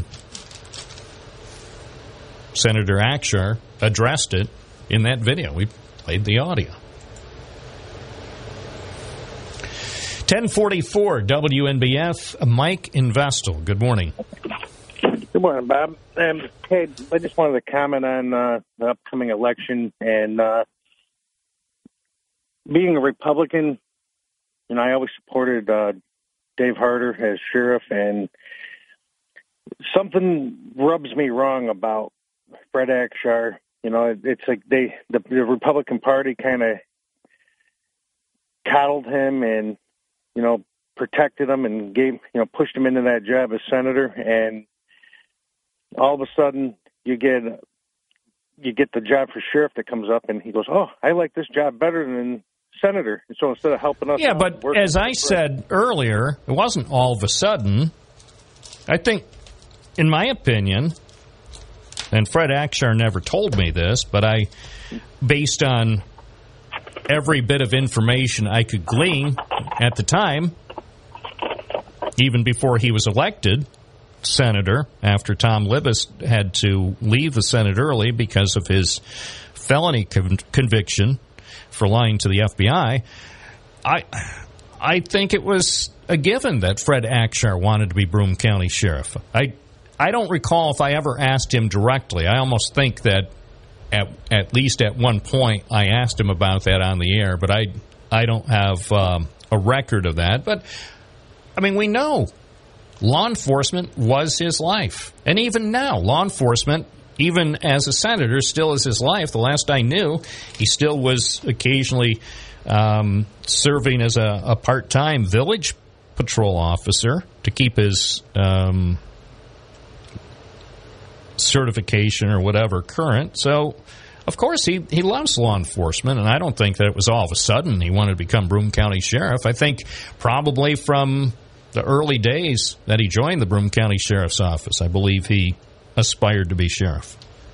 There's, I don't think there's anything wrong with you know having aspirations to do something, but you know when you go ahead and you you you tell the residents of this um, region that you want to be their senator and you're going to you know continue to work hard for them and you're going to you know oh yeah I, I int- fully intend on being reelected, which he did, and now he's going to you know leave the job and I don't know. I just something rubs me wrong with that, and I, I think well, that, uh, the other thing too, and I've said this on the program.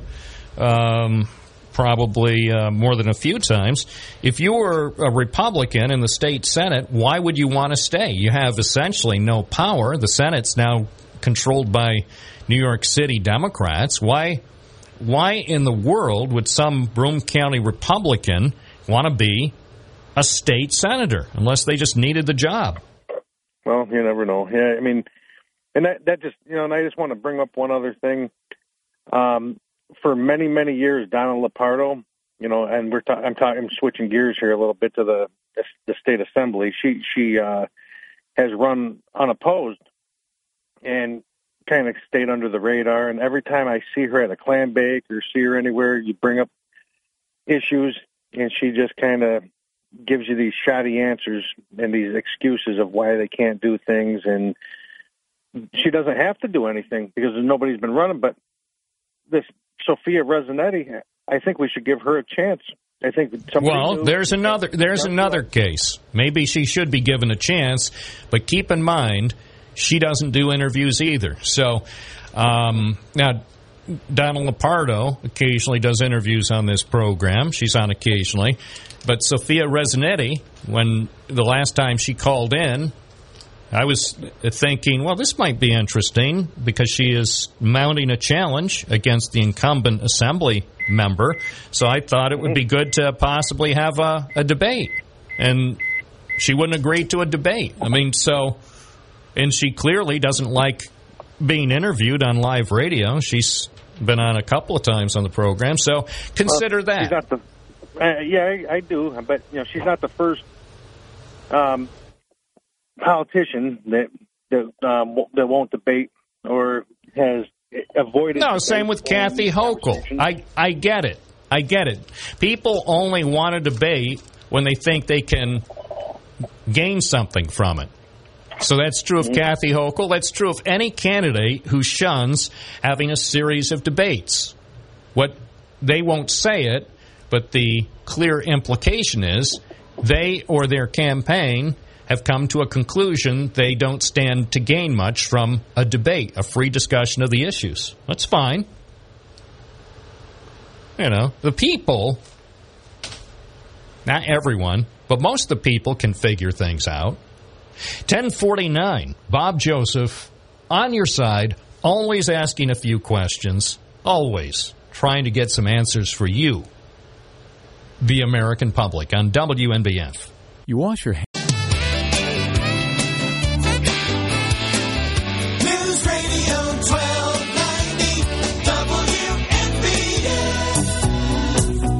It's the real deal, real radio, the way Marconi wanted it to be. He would be proud if he were still around to listen to News Radio, WNBF 92.1 FM, 1290 AM. It's Thursday morning with Bob Joseph on the air.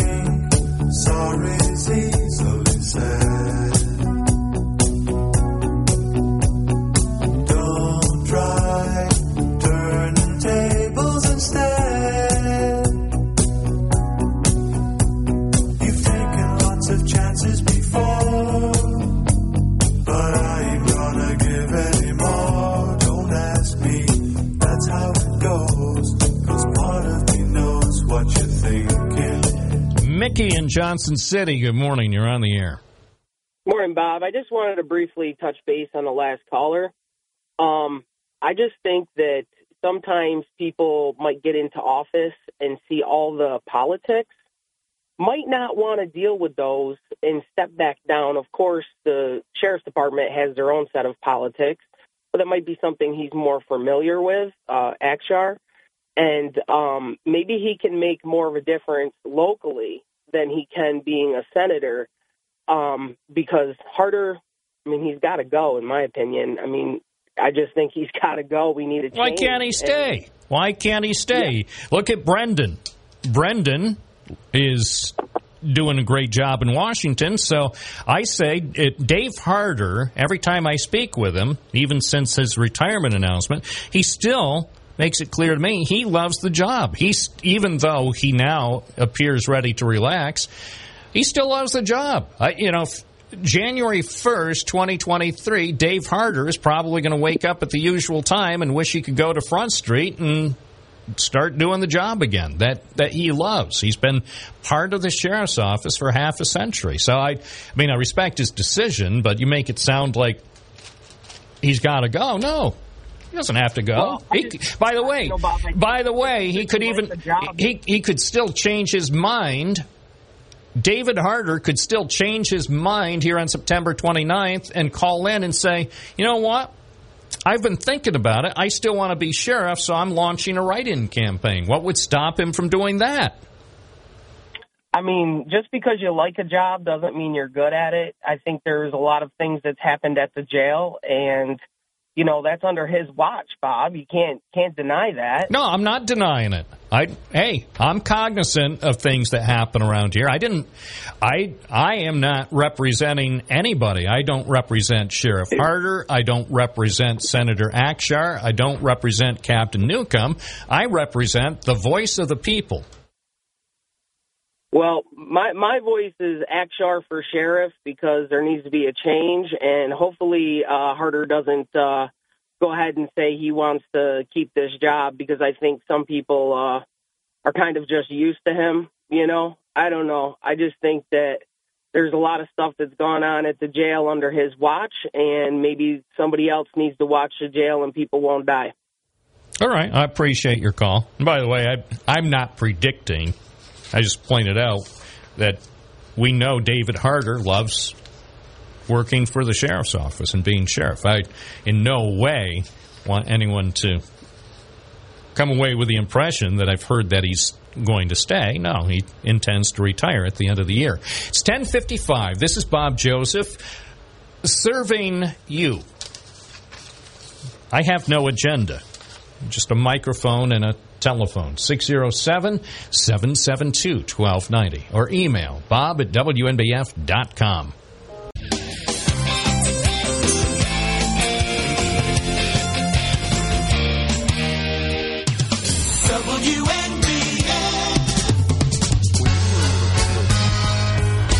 Ten fifty seven WNBF WNBF.com. People need to know what's going on especially weekday mornings when they get started heading off for work or taking the kids to school or just going around looking at the beautiful leaves of autumn. When you get your day started, make sure you tune in to WNBF. First News Binghamton, Kathy White, James Kelly. It's the information you need. Start your day Monday through Friday here on News Radio, WNBF and WNBF.com. It's 1058. Let's take a look at uh, the forecast for the Binghamton region. Here's the official forecast from the team at Mount Ettrick, led by Dave Nicosia. Cloudy today, gradually becoming mostly sunny, high 58. Partly cloudy tonight, patchy fog, patchy frost, low 37, mostly sunny tomorrow, high 65. Cloudy Saturday, a chance of showers. A slight chance, high 63. Sunday, partly sunny and superb. Or as they say in old Mexico City, swell. It'll be a swell Sunday, high 64. Right now in downtown Binghamton, the temperature now, as they say, as I'm vamping because, again, we've got old mercury in the thermometer. Doesn't seem, I think it's too sluggish. Anyway, it's 54 right now. At WNBF, WNBF.com. Coming up in 60 seconds, a complete update on Hurricane Ian as it continues to cause havoc in Florida.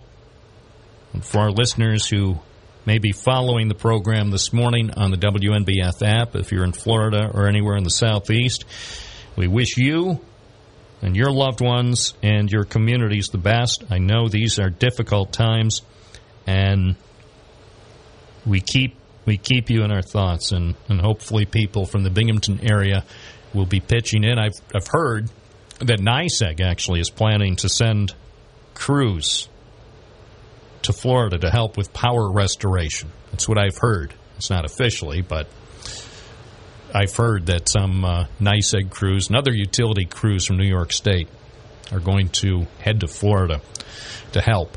By the way, for our area, there will be a frost advisory in effect from 1 to 8 tomorrow morning. Frost could kill sensitive outdoor vegetation if left uncovered, so keep that in mind. Again, right now in downtown Binghamton, it's 54. It's 11 o'clock. I'm Bob Joseph on WNBF Binghamton. First, News Radio 1290 WNBF. Here's Kathy White. Got a partly sunny day today, unseasonably cool temperatures are struggling to get to 60. Tonight, there's a frost advisory in effect for the overnight hours, actually early morning on Friday, and that could result in some damage to plants if they're not covered overnight tonight. Authorities are investigating the death of a woman whose body was discovered after fire broke out in her Endicott home.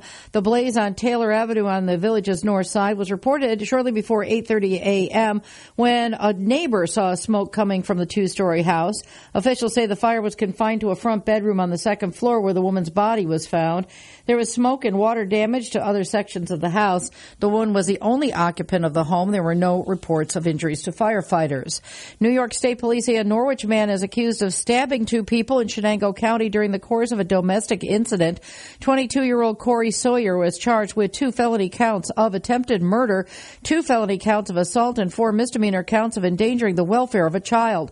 Authorities say Sawyer is accused of stabbing an adult and a 17 year old with a knife just before 1.30 a.m. during a domestic dispute yesterday on State Route 80 in the town of Otselic.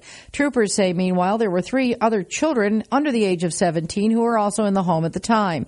State police say both the victims sustained non-life threatening injuries, were taken to Chenango Memorial Hospital, then transferred to Wilson Hospital in Johnson City and were last reported in stable condition.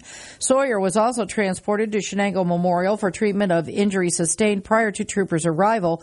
The Sawyer was released after being treated at that Norwich facility and sent to the Chenango County Jail on $250,000 bail.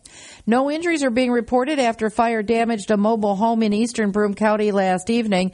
Broome County Emergency Services officials say firefighters from Windsor, Ouaquaga, and Harpursville were called to the scene of a home on East Windsor Road shortly before 6:30 last evening, with initial report that there were possibly people trapped inside. But crews arriving on the scene reported everyone safely out, and the blaze was brought under control in less than a half hour. It was found to have started in the kitchen area and the stove, and possibly spread to the wall.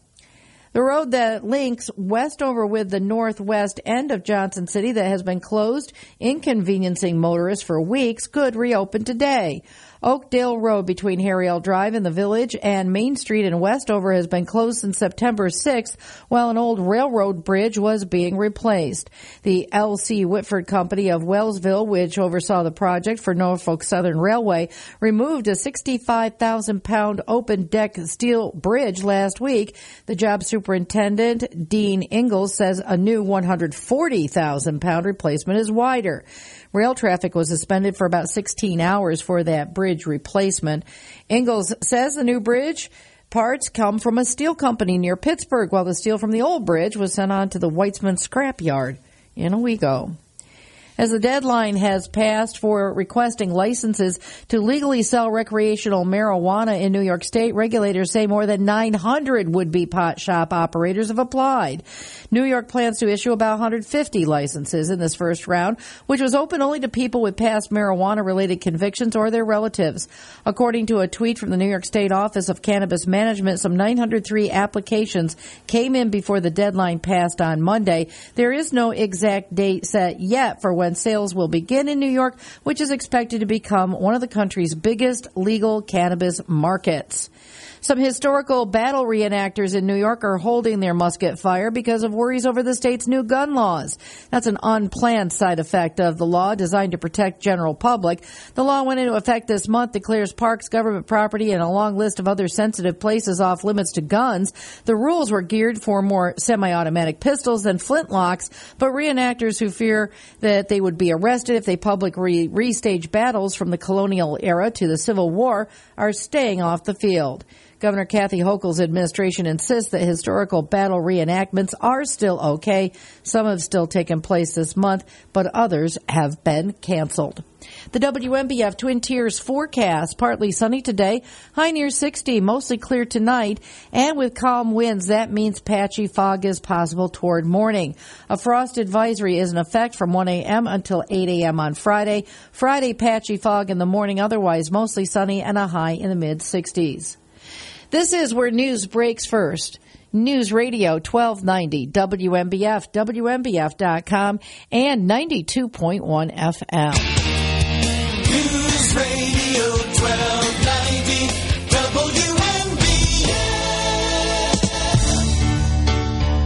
WNBF. Thursday morning, moving forward, 607 772 1290. If you feel the necessity to contact me by email, the email address is bob at wnbf.com.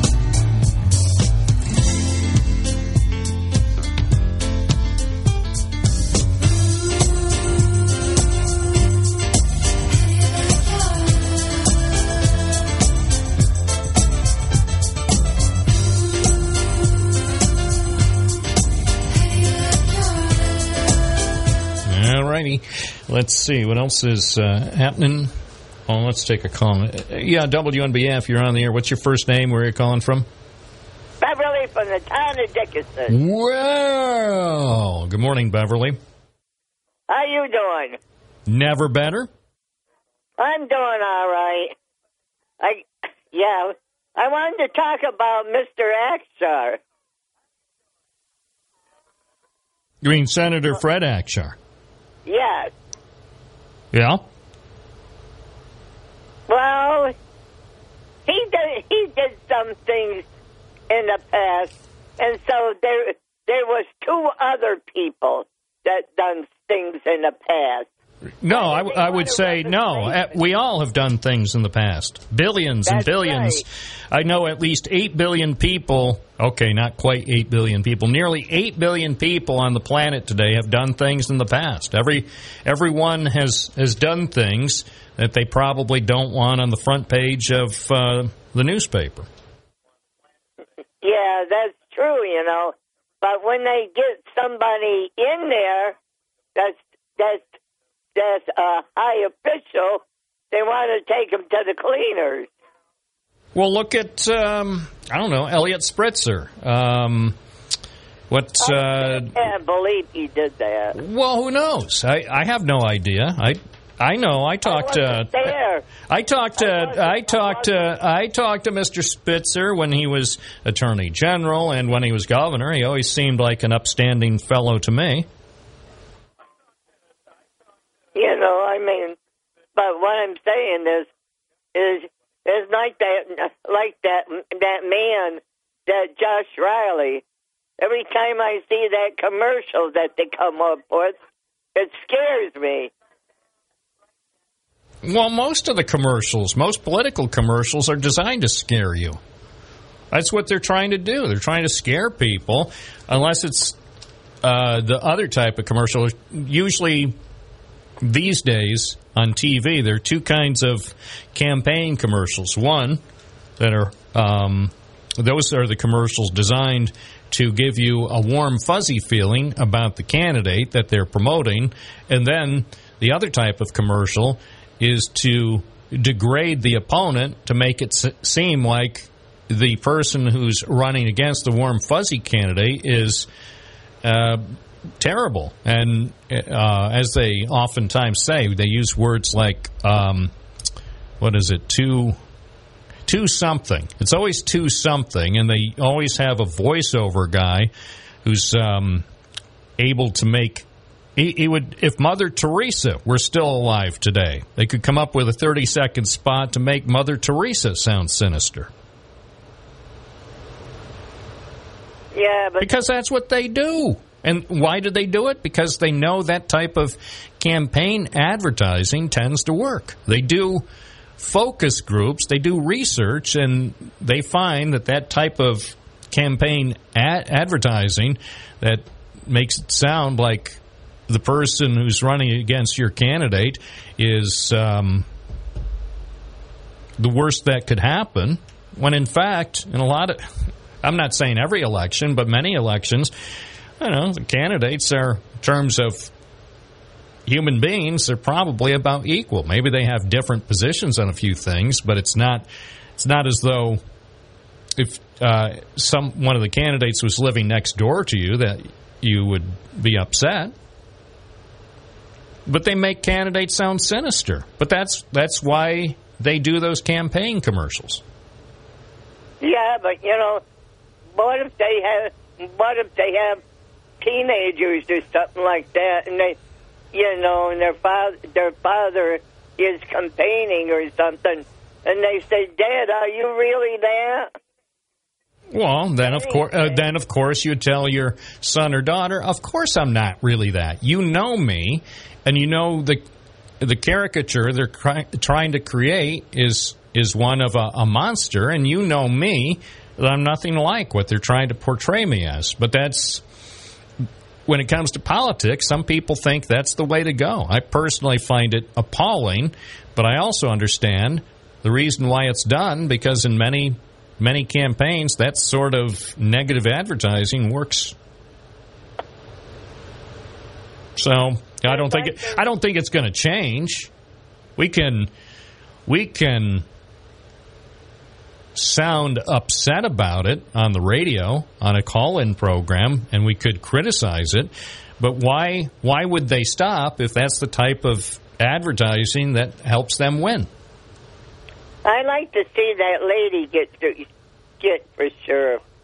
I think she'd do a nice job. Kathleen Newcomb Yeah, yes. No, no, the one that's running for sure. that's her Oh, yeah she's a she's a captain with the sheriff's office and of course at one time years ago Fred Akshar was a captain in the sheriff's office yeah, I know. Well, I realize that. yeah so You know, they both have experience in the gotta- sheriff's office Yeah, you know, if you're going to run for something, you got to have a clear, a, a clean background. You can't be saying, "Well, oh, somebody caught me doing this. Ooh, I went here and I." And Wait, what about Bill Clinton? Remember Bill Clinton? He he wagged his finger at me and said he didn't have sex with that woman, and then he went back to work for the American people. And then, despite having some sort of interaction with his intern, he got reelected. Yep. So, you know, the American public, let's be let's be crystal clear. Whether it's for a local election, a state election, or a national election, the American public has demonstrated time and again the willingness to forgive because voters understand each of us is human. Each of us has made mistakes, and each of us will continue to make mistakes as long as we're alive in this in this world. We are imperfect, and the most important thing, I believe, when we make mistakes, acknowledge mistakes, and then move forward and try not to repeat the same mistakes.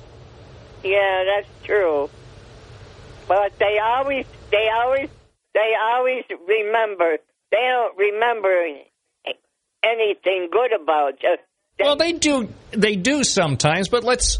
I'm sorry. You know, sometimes, especially when people have to resign, and it happened with Elliot Spitzer. It happens with. Um, oh my gosh, Anthony Weiner.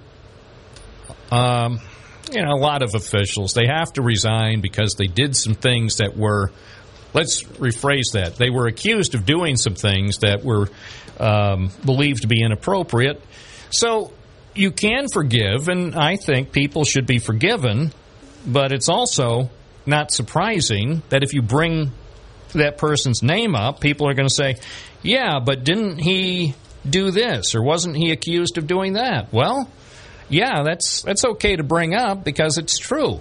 As far as say with um, uh, Andrew Cuomo, he was accused of a lot of things but he was never charged criminally with anything, and he's never been convicted of anything. So Andrew Cuomo, in the eyes of the law, is as innocent as you are and as innocent as I am, according to the law, because until you're convicted, same with, uh, you know, Elliot Spitzer, Anthony Weiner, Eric Schneiderman, all, all the names of New York's political past accused of transgressions but never convicted criminally.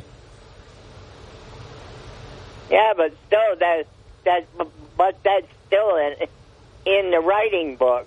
Well, of course it's going to be, and and unfortunately for each person I mentioned, it'll be included in their obituary. I mean, the news coverage when they die, as eventually we all must, that will be included in in the stories. In some stories, it'll be included very high up because that that even despite their public accomplishments, whatever they accomplished as they served in an office, some of those transgressions or allegations overshadowed their accomplishments. And unfortunately, whether it's fair or not, that's not the question, but the reality is that's how many people may be remembered.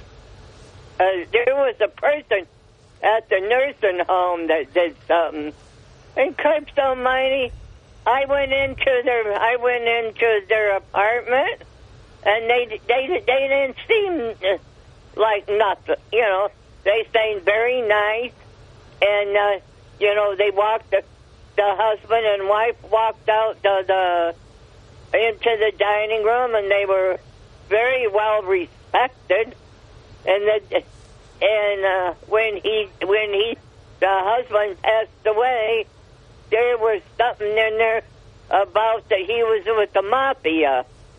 Well, who knows? Who knows? Everybody, everybody leads an interesting life. And so who knows? Ultimately, if you live, whether you live to be 20 or 40 or 80 or 100 or 120, you can bet there were things that happened and some things that may have been documented in news stories or otherwise, and a lot of things that were never documented. And people will, in the end, say what they will and believe what they will. Still say everyone should work to, on any given day, try to lead the best life you can. Strive to do what's right at every opportunity. And at times when you do something wrong or make a poor decision, then learn from it. 607 772 1290.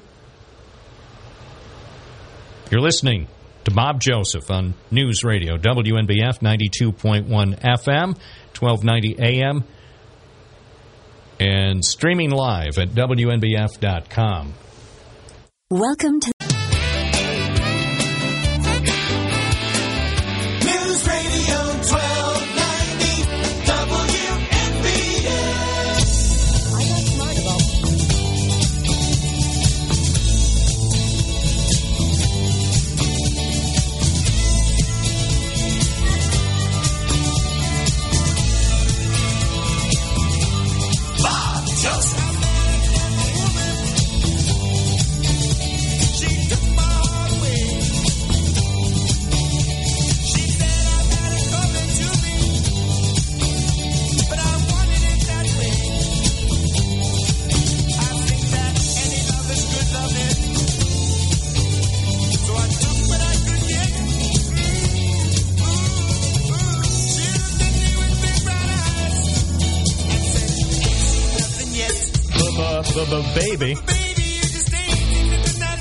1125 at WNBF.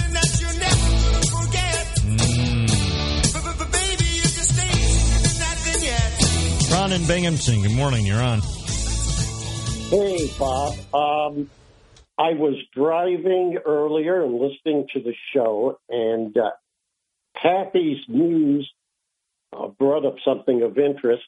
Um, I um, uh, I learned that uh, Penn State is uh, now going to be allowing uh, beer to be sold at the games.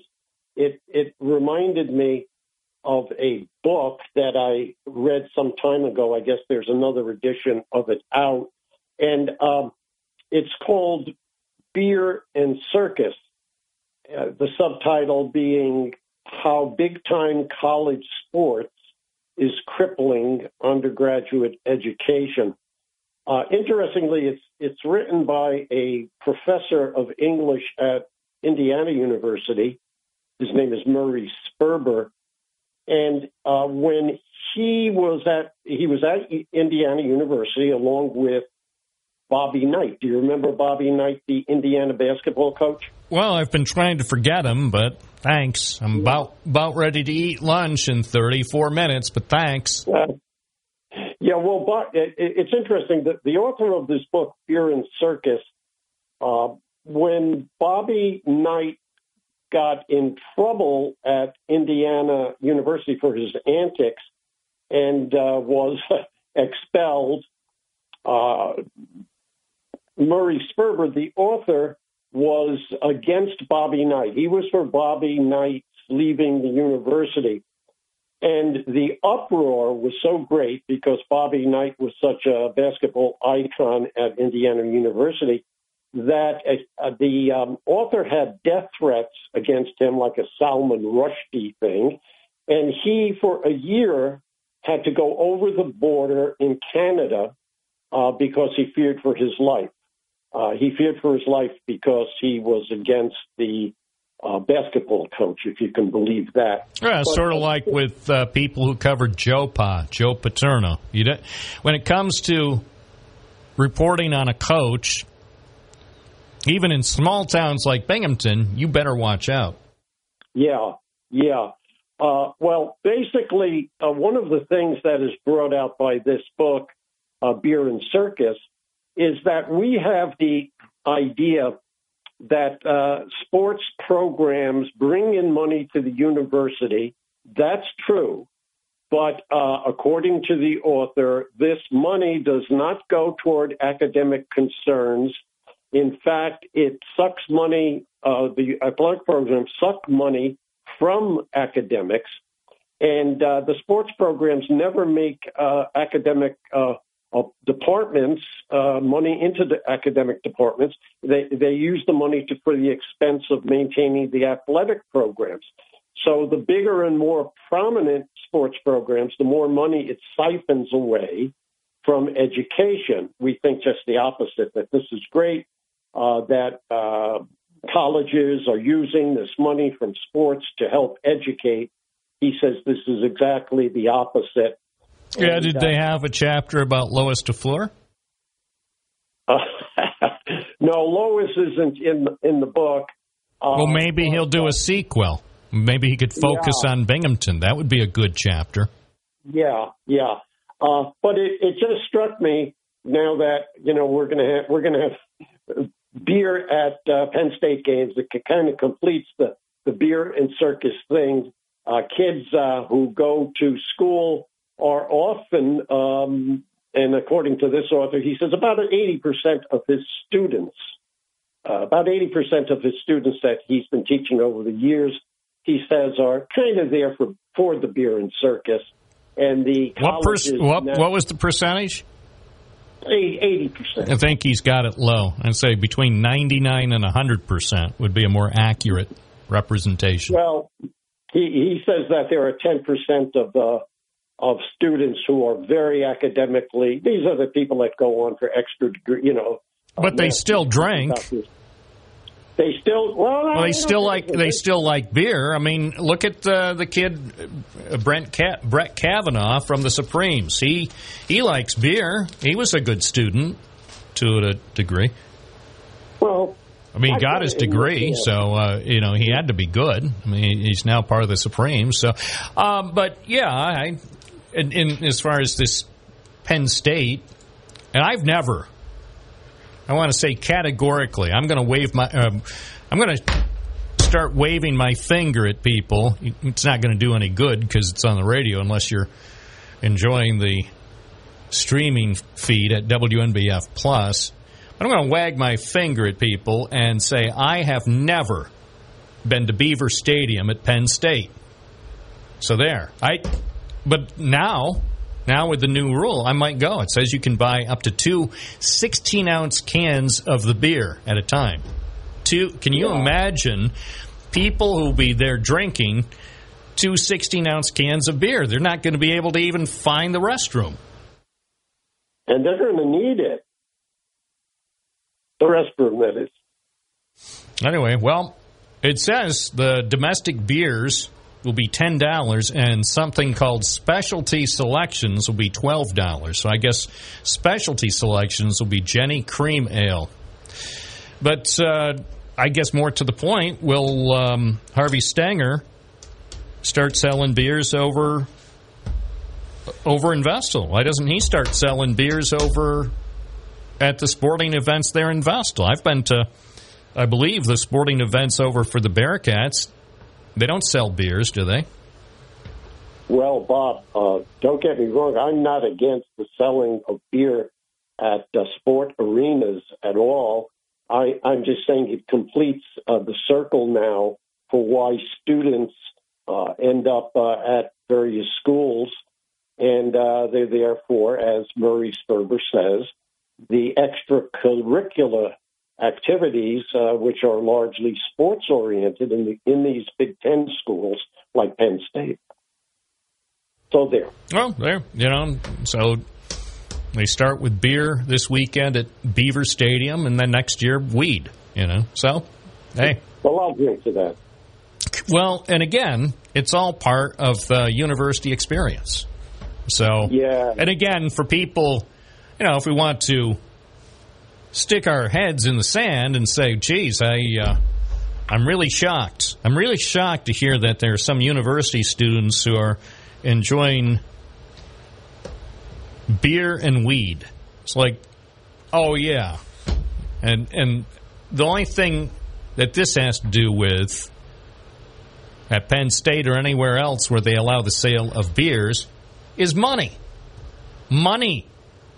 That's true of other events too, not, uh, not necessarily associated with universities. If other events suddenly allow alcohol sales, it's not because they think people are thirsty or because participants need an opportunity to have a beer.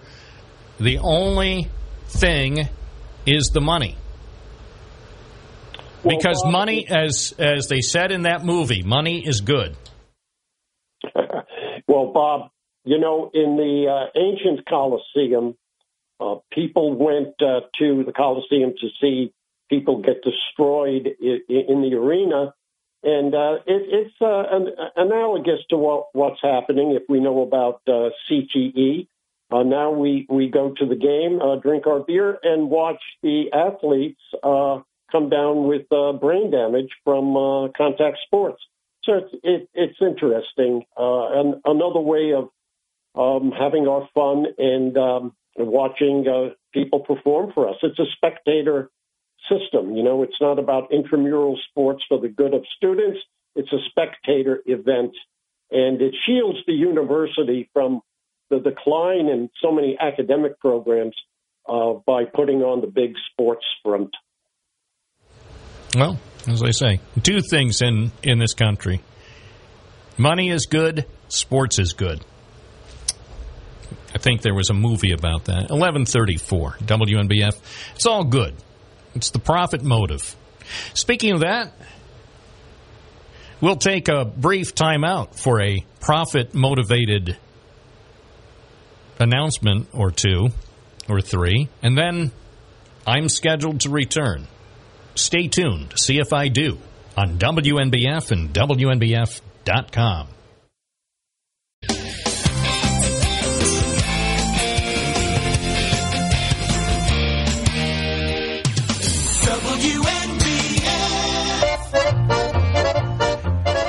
It's 1137. WNBF will um, possibly take another call.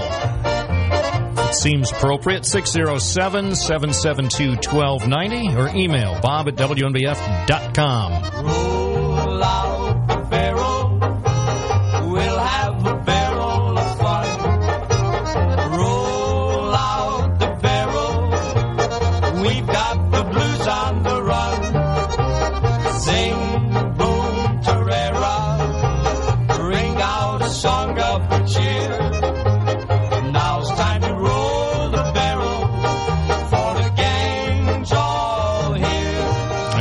Guess that's the new song they're playing at Beaver Stadium in State College uh, this weekend. Looking at their uh, hometown paper, the story says the pop of a beer can opening is set to become as ubiquitous during Penn State football games as the We Are Drunk chant and the roar of a Nittany lion. The university plans to expand beer sales to the public tomorrow when the Nittany Lions play Northwestern at Beaver Stadium. Beer is set to be available throughout the stadium except near the student section. You can get up to two 16 ounce cans at a time. Uh, fortunately for the people in State College, Pennsylvania, and they know who they are. I think I know a few of them still working at AccuWeather.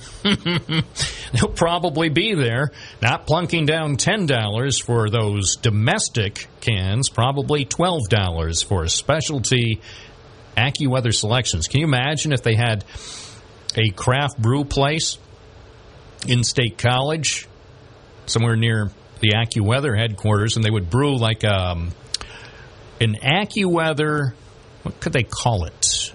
Hmm, marketing. An AccuWeather breakfast stout. ABS. AccuWeather breakfast stout. I bet they could sell some 16 ounce cans of that at the stadium for 15 bucks. People who are 21 or older will have to scan their ID to obtain a wristband to be able to buy the beer. Plan to sell beer at the nation's second largest venue is okayed by the university's board of directors. The new athletic director, Pat Kraft, no relation to Velveeta, has looked for ways to improve the game day experience as college football attendance has declined. All right, there, hits that nail right on the head. I said it's about the money. The university is likely to lose money the first year in part because of one time startup costs. By the way, I tend to doubt that, but maybe it's true. Do I think Penn State will really lose money the first year of beer sales at Beaver Stadium? I doubt it, but maybe. You know, it's always possible. I'm always amazed to hear about some projects, and people tell me when they start up a project, oh, yeah, well, I know you thought we were going to rake in just tons of money from our new project. And then they say, but, you know, we took a loss. And sometimes I just shake my head. How could you possibly be selling beers for $12 a can and lose money? But according to this story in the Centre Daily Times, um, because of the startup costs. Boy, must be a really, really expensive program. Are they spending millions of dollars for beer stands? Story says sales at other universities typically bring in at least hundreds of thousands of dollars. That's right, at least. And my guess is, see, I I don't know that much about beer sales at universities. My guess is at some universities where they're selling the beer that they probably actually make millions in profit. But it's just a guess. Still say Binghamton University start selling beers wait, I'm not making a recommendation. What I, I would say, Binghamton University should consider whether they should sell beer at their events because they could make a lot of money. And we know that they want lots of money. Or I've been told off the record that there are people there that want lots of money. So, uh, according to this story, Penn State joins a growing group. They are the ninth of the 14 schools in the Big Ten to sell alcohol at their football games. Half of the schools in the five conferences that generate the most athletic reg- revenue in the NCAA also sell alcohol. Hmm. Five of the trustees voted no. Anyway, kickoff is scheduled for 3:30 tomorrow afternoon if you're going to the game. If by by the way, I'm sure some of our listeners indeed will go to the game. By the way, got a ticket? I'm kidding. I don't want to go to the game tomorrow. I have I have stuff that I'll be doing at the time of the game. But uh, if you do go to the Penn State game tomorrow and wind up having a beer, you give me a call on Monday to provide a review of the experience if you thought that it was a good idea.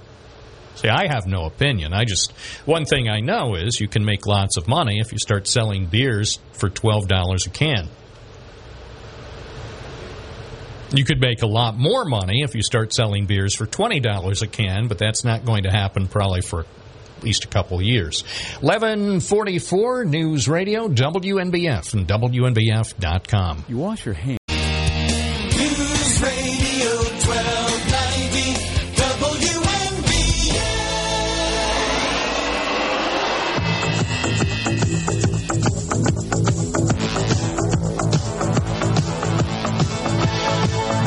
WNBF Live, taking the calls on a Thursday morning. And from Apalachin, good morning. You're on the air. Thank you. Good morning to you too. Um, I'm calling because last night on um, Capital Tonight they had a man on whose name was Ken Tingley, and he is a journalist. In fact, I think she said he was an award-winning. I can't remember what the award was, but anyhow, he has a book called "The Last American Newspaper."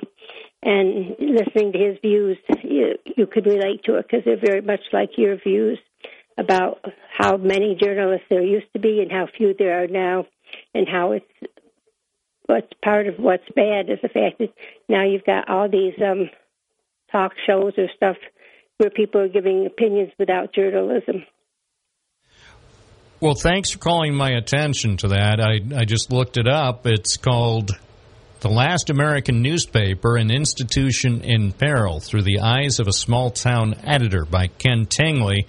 I will invite him on the program. In fact, he uh, it says the book memorializes the American newspaper through the star, uh, the story of the Post Star in Glens Falls. So I will get in touch with him, and my plan is to have him on next week. I mean, I I could have him on tomorrow, but I already have a guest for tomorrow, so I'll invite Ken Tingley to come on the program. And my guess is, if he was on Capital Tonight, he would be happy to be on our program. And I so- think- sounds I like you- sounds like he has uh, a lot to discuss.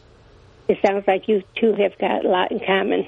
I might invite him to Binghamton and uh, have him in the studio. We could probably spend hours talking about this. Thank you. Okay, can I just ask you one more question? Of course. Um, you have a person that comes on your show, and he's been offering something about a thousand dollars for some kind of information or something related to Trump. I think. You know what I'm referring to, or Mm. I didn't catch it. Now I can't think of it. Is it a Okay. commercial? No, no, no, no. One of your callers Oh, a caller. Yeah, I, offered a I, thousand dollars for something or other. yeah, I'm not recalling that. But if if the person if the person will call back in and refresh my memory, that would be good. Okay. It, it might not even matter, actually. Oh, might. Might. I, I just don't happen to remember it. So thank you for the information about Ken Tingley. I'll I'll try to get him on the program next I- week. That'd be interesting. Thank you. You have a good weekend. Thank you so much. 1149 at WNBF. Joan from Binghamton. Good morning.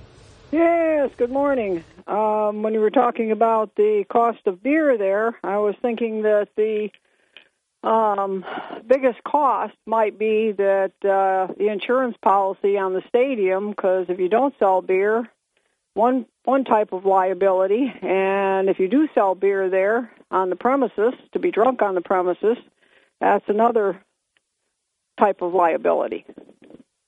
That's true. That's true of these days. Any any uh, event or any uh, any operation that's selling alcohol, there's a, there's a very significant insurance cost because of potential liability. Yep. So that might be the biggest cost in, uh, you know, how much they have to charge and uh, how much money they're going to make, et cetera. Well, that's a good point. And that story that I was reading, uh, you know, I, I took out some excerpts of the story from the Centre Daily Times, the hometown newspaper in State College, Pennsylvania, in, where Penn, Penn State's located. I didn't see any reference to insurance costs, but that would also help to explain why they might not make enough money to break even this season. Because I, I would think the insurance policy, if you're going to have even it, and it sounds like if you're going to limit people to two 16 ounce cans a time and, and or per purchase, it sounds like they're going to try to have strict control so people don't leave the venue and get into trouble. Well, also you can have people if you're selling beer and have beer there. There's less questions asked. Uh, you know, uh, they can sneak beer in. Well, they can, and they will, because I know I know human nature, and I have no doubt. You know, I, I even know people, and this is off the record. I know people who still try to sneak in candy to movie theaters to try to circumvent the um, the high cost of concessions at the movies, and it, it, to me, I think that's shameful. Yeah, human, as you said, human nature. The other thing that I hadn't heard for a long time, and I was surprised to hear last night on Fox News, was that the trial of that fellow who uh, mowed down with a car at that Christmas parade. I don't know, it was eight people or something like that, number wise. That his trial was coming up, uh, I think next week. I think they said. Yeah, and it looks like it should be a slam dunk because, according to the news story, he plans to represent himself at the trial. So I don't think Yeah. the trial. Don't think the trial is going to last too long, and probably hate to say that the outcome is preordained because we shouldn't go into a criminal trial thinking the outcome is a foregone conclusion. But this guy who's 40 from Milwaukee, he's accused of 77 criminal counts tied to the Christmas parade tragedy. But I have to say, as as the cliche goes, um, what is the cliche? You're if you represent yourself, you have a fool for an attorney or something. Joe Joe Stanley would know about that because I, I know in the past when I talked with attorney Joe Stanley that he never thought it was wise for someone who faces a serious legal difficulty to try to represent himself or herself. I guess he wants a platform to air his reasons. I, I haven't even heard that there are any that he's saying any reasons or for doing it. Yeah, I don't know. I haven't followed the case closely. I have to uh, expect that the judge says uh, the judge, her name is Jennifer Dorow. I would think that she's going to keep a, a tight rein on the guy so he doesn't turn it into some sort of circus. Appreciate your call. Thank you, Joan. Eleven fifty three at WNBF. Hi, you're on the air. Yeah, you're on the air. What's your first name? Where are you calling from? Uh, Jetpack Jesse from Owego, you just came up with the perfect retirement plan. After you retire from WNBF, you can open up a craft brewery at every sports event, and I'll even come to work for you. All right. Well, and my first brew will be called Bob's Breakfast Stout. There you go. I can see it all around the nation. Bob's Brewery. Yep, you know, Bob's I think you could- Bob's Breakfast Out (BBS) when you're having only one. That's the oh, there's no such thing. That's like a Frito. Well, I'm serious though. My breakfast out, it'd be one and done, because breakfast outs, as a rule, the style is is not. I mean, for people who are familiar with craft beer, things like breakfast outs, especially if they've been aged lovingly in a bourbon barrel, those are not meant to. Uh, oh yeah, let's go have a six pack of Bob's breakfast stout. You'd be out. You'd be out for a week I learned my lesson. The, I learned my lesson the hard way. I did a German chocolate stout beer, and I I did the same thing. I thought I could handle a little more than one, and no, I was done. Nah. Oh, and I mean that's that's the thing. I mean, traditional beer, you know, the Coors Light or Budweiser, whatever they call it, you know, the one where that buds for you. Which now, now with that that shop down there in Owego, that takes on a whole new connotation. This buds for you. What the heck? But anyway, and they, I guess they shut that one down. But anyway, we're we're straying from the main point. You know, there there is regular beer that most people would drink, and it's low alcohol, and some people drink a, a few of those. But then there are certain craft beers. You're not supposed to have more than one. Or if you have more than one, you can sip it. I mean, it's not not like oh, let's. I mean, it's not like you're in college again or down at a Penn State game. If they started selling those at a Penn State game, half the place would be out of commission by the by the halftime show. I can tell you one thing though. Uh, even Bobby Likas phrased it this way. He says, "Once in a great while, you got to treat your car." So on occasion, you just throw in a little bit of high test because apparently they add some cleaners and some uh, lubricants to it to help your engine. That's the same thing with beer. All right. I don't know. I'm I'm unfamiliar with the concept, Jesse. It's eleven fifty six at WNBF. Want to save a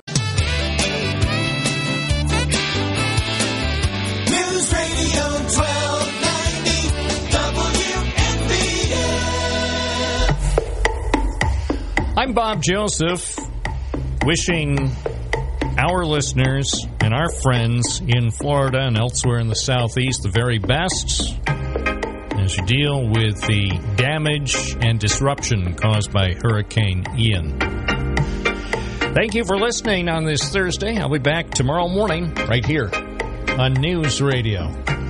WNBF Binghamton and WNBF.com.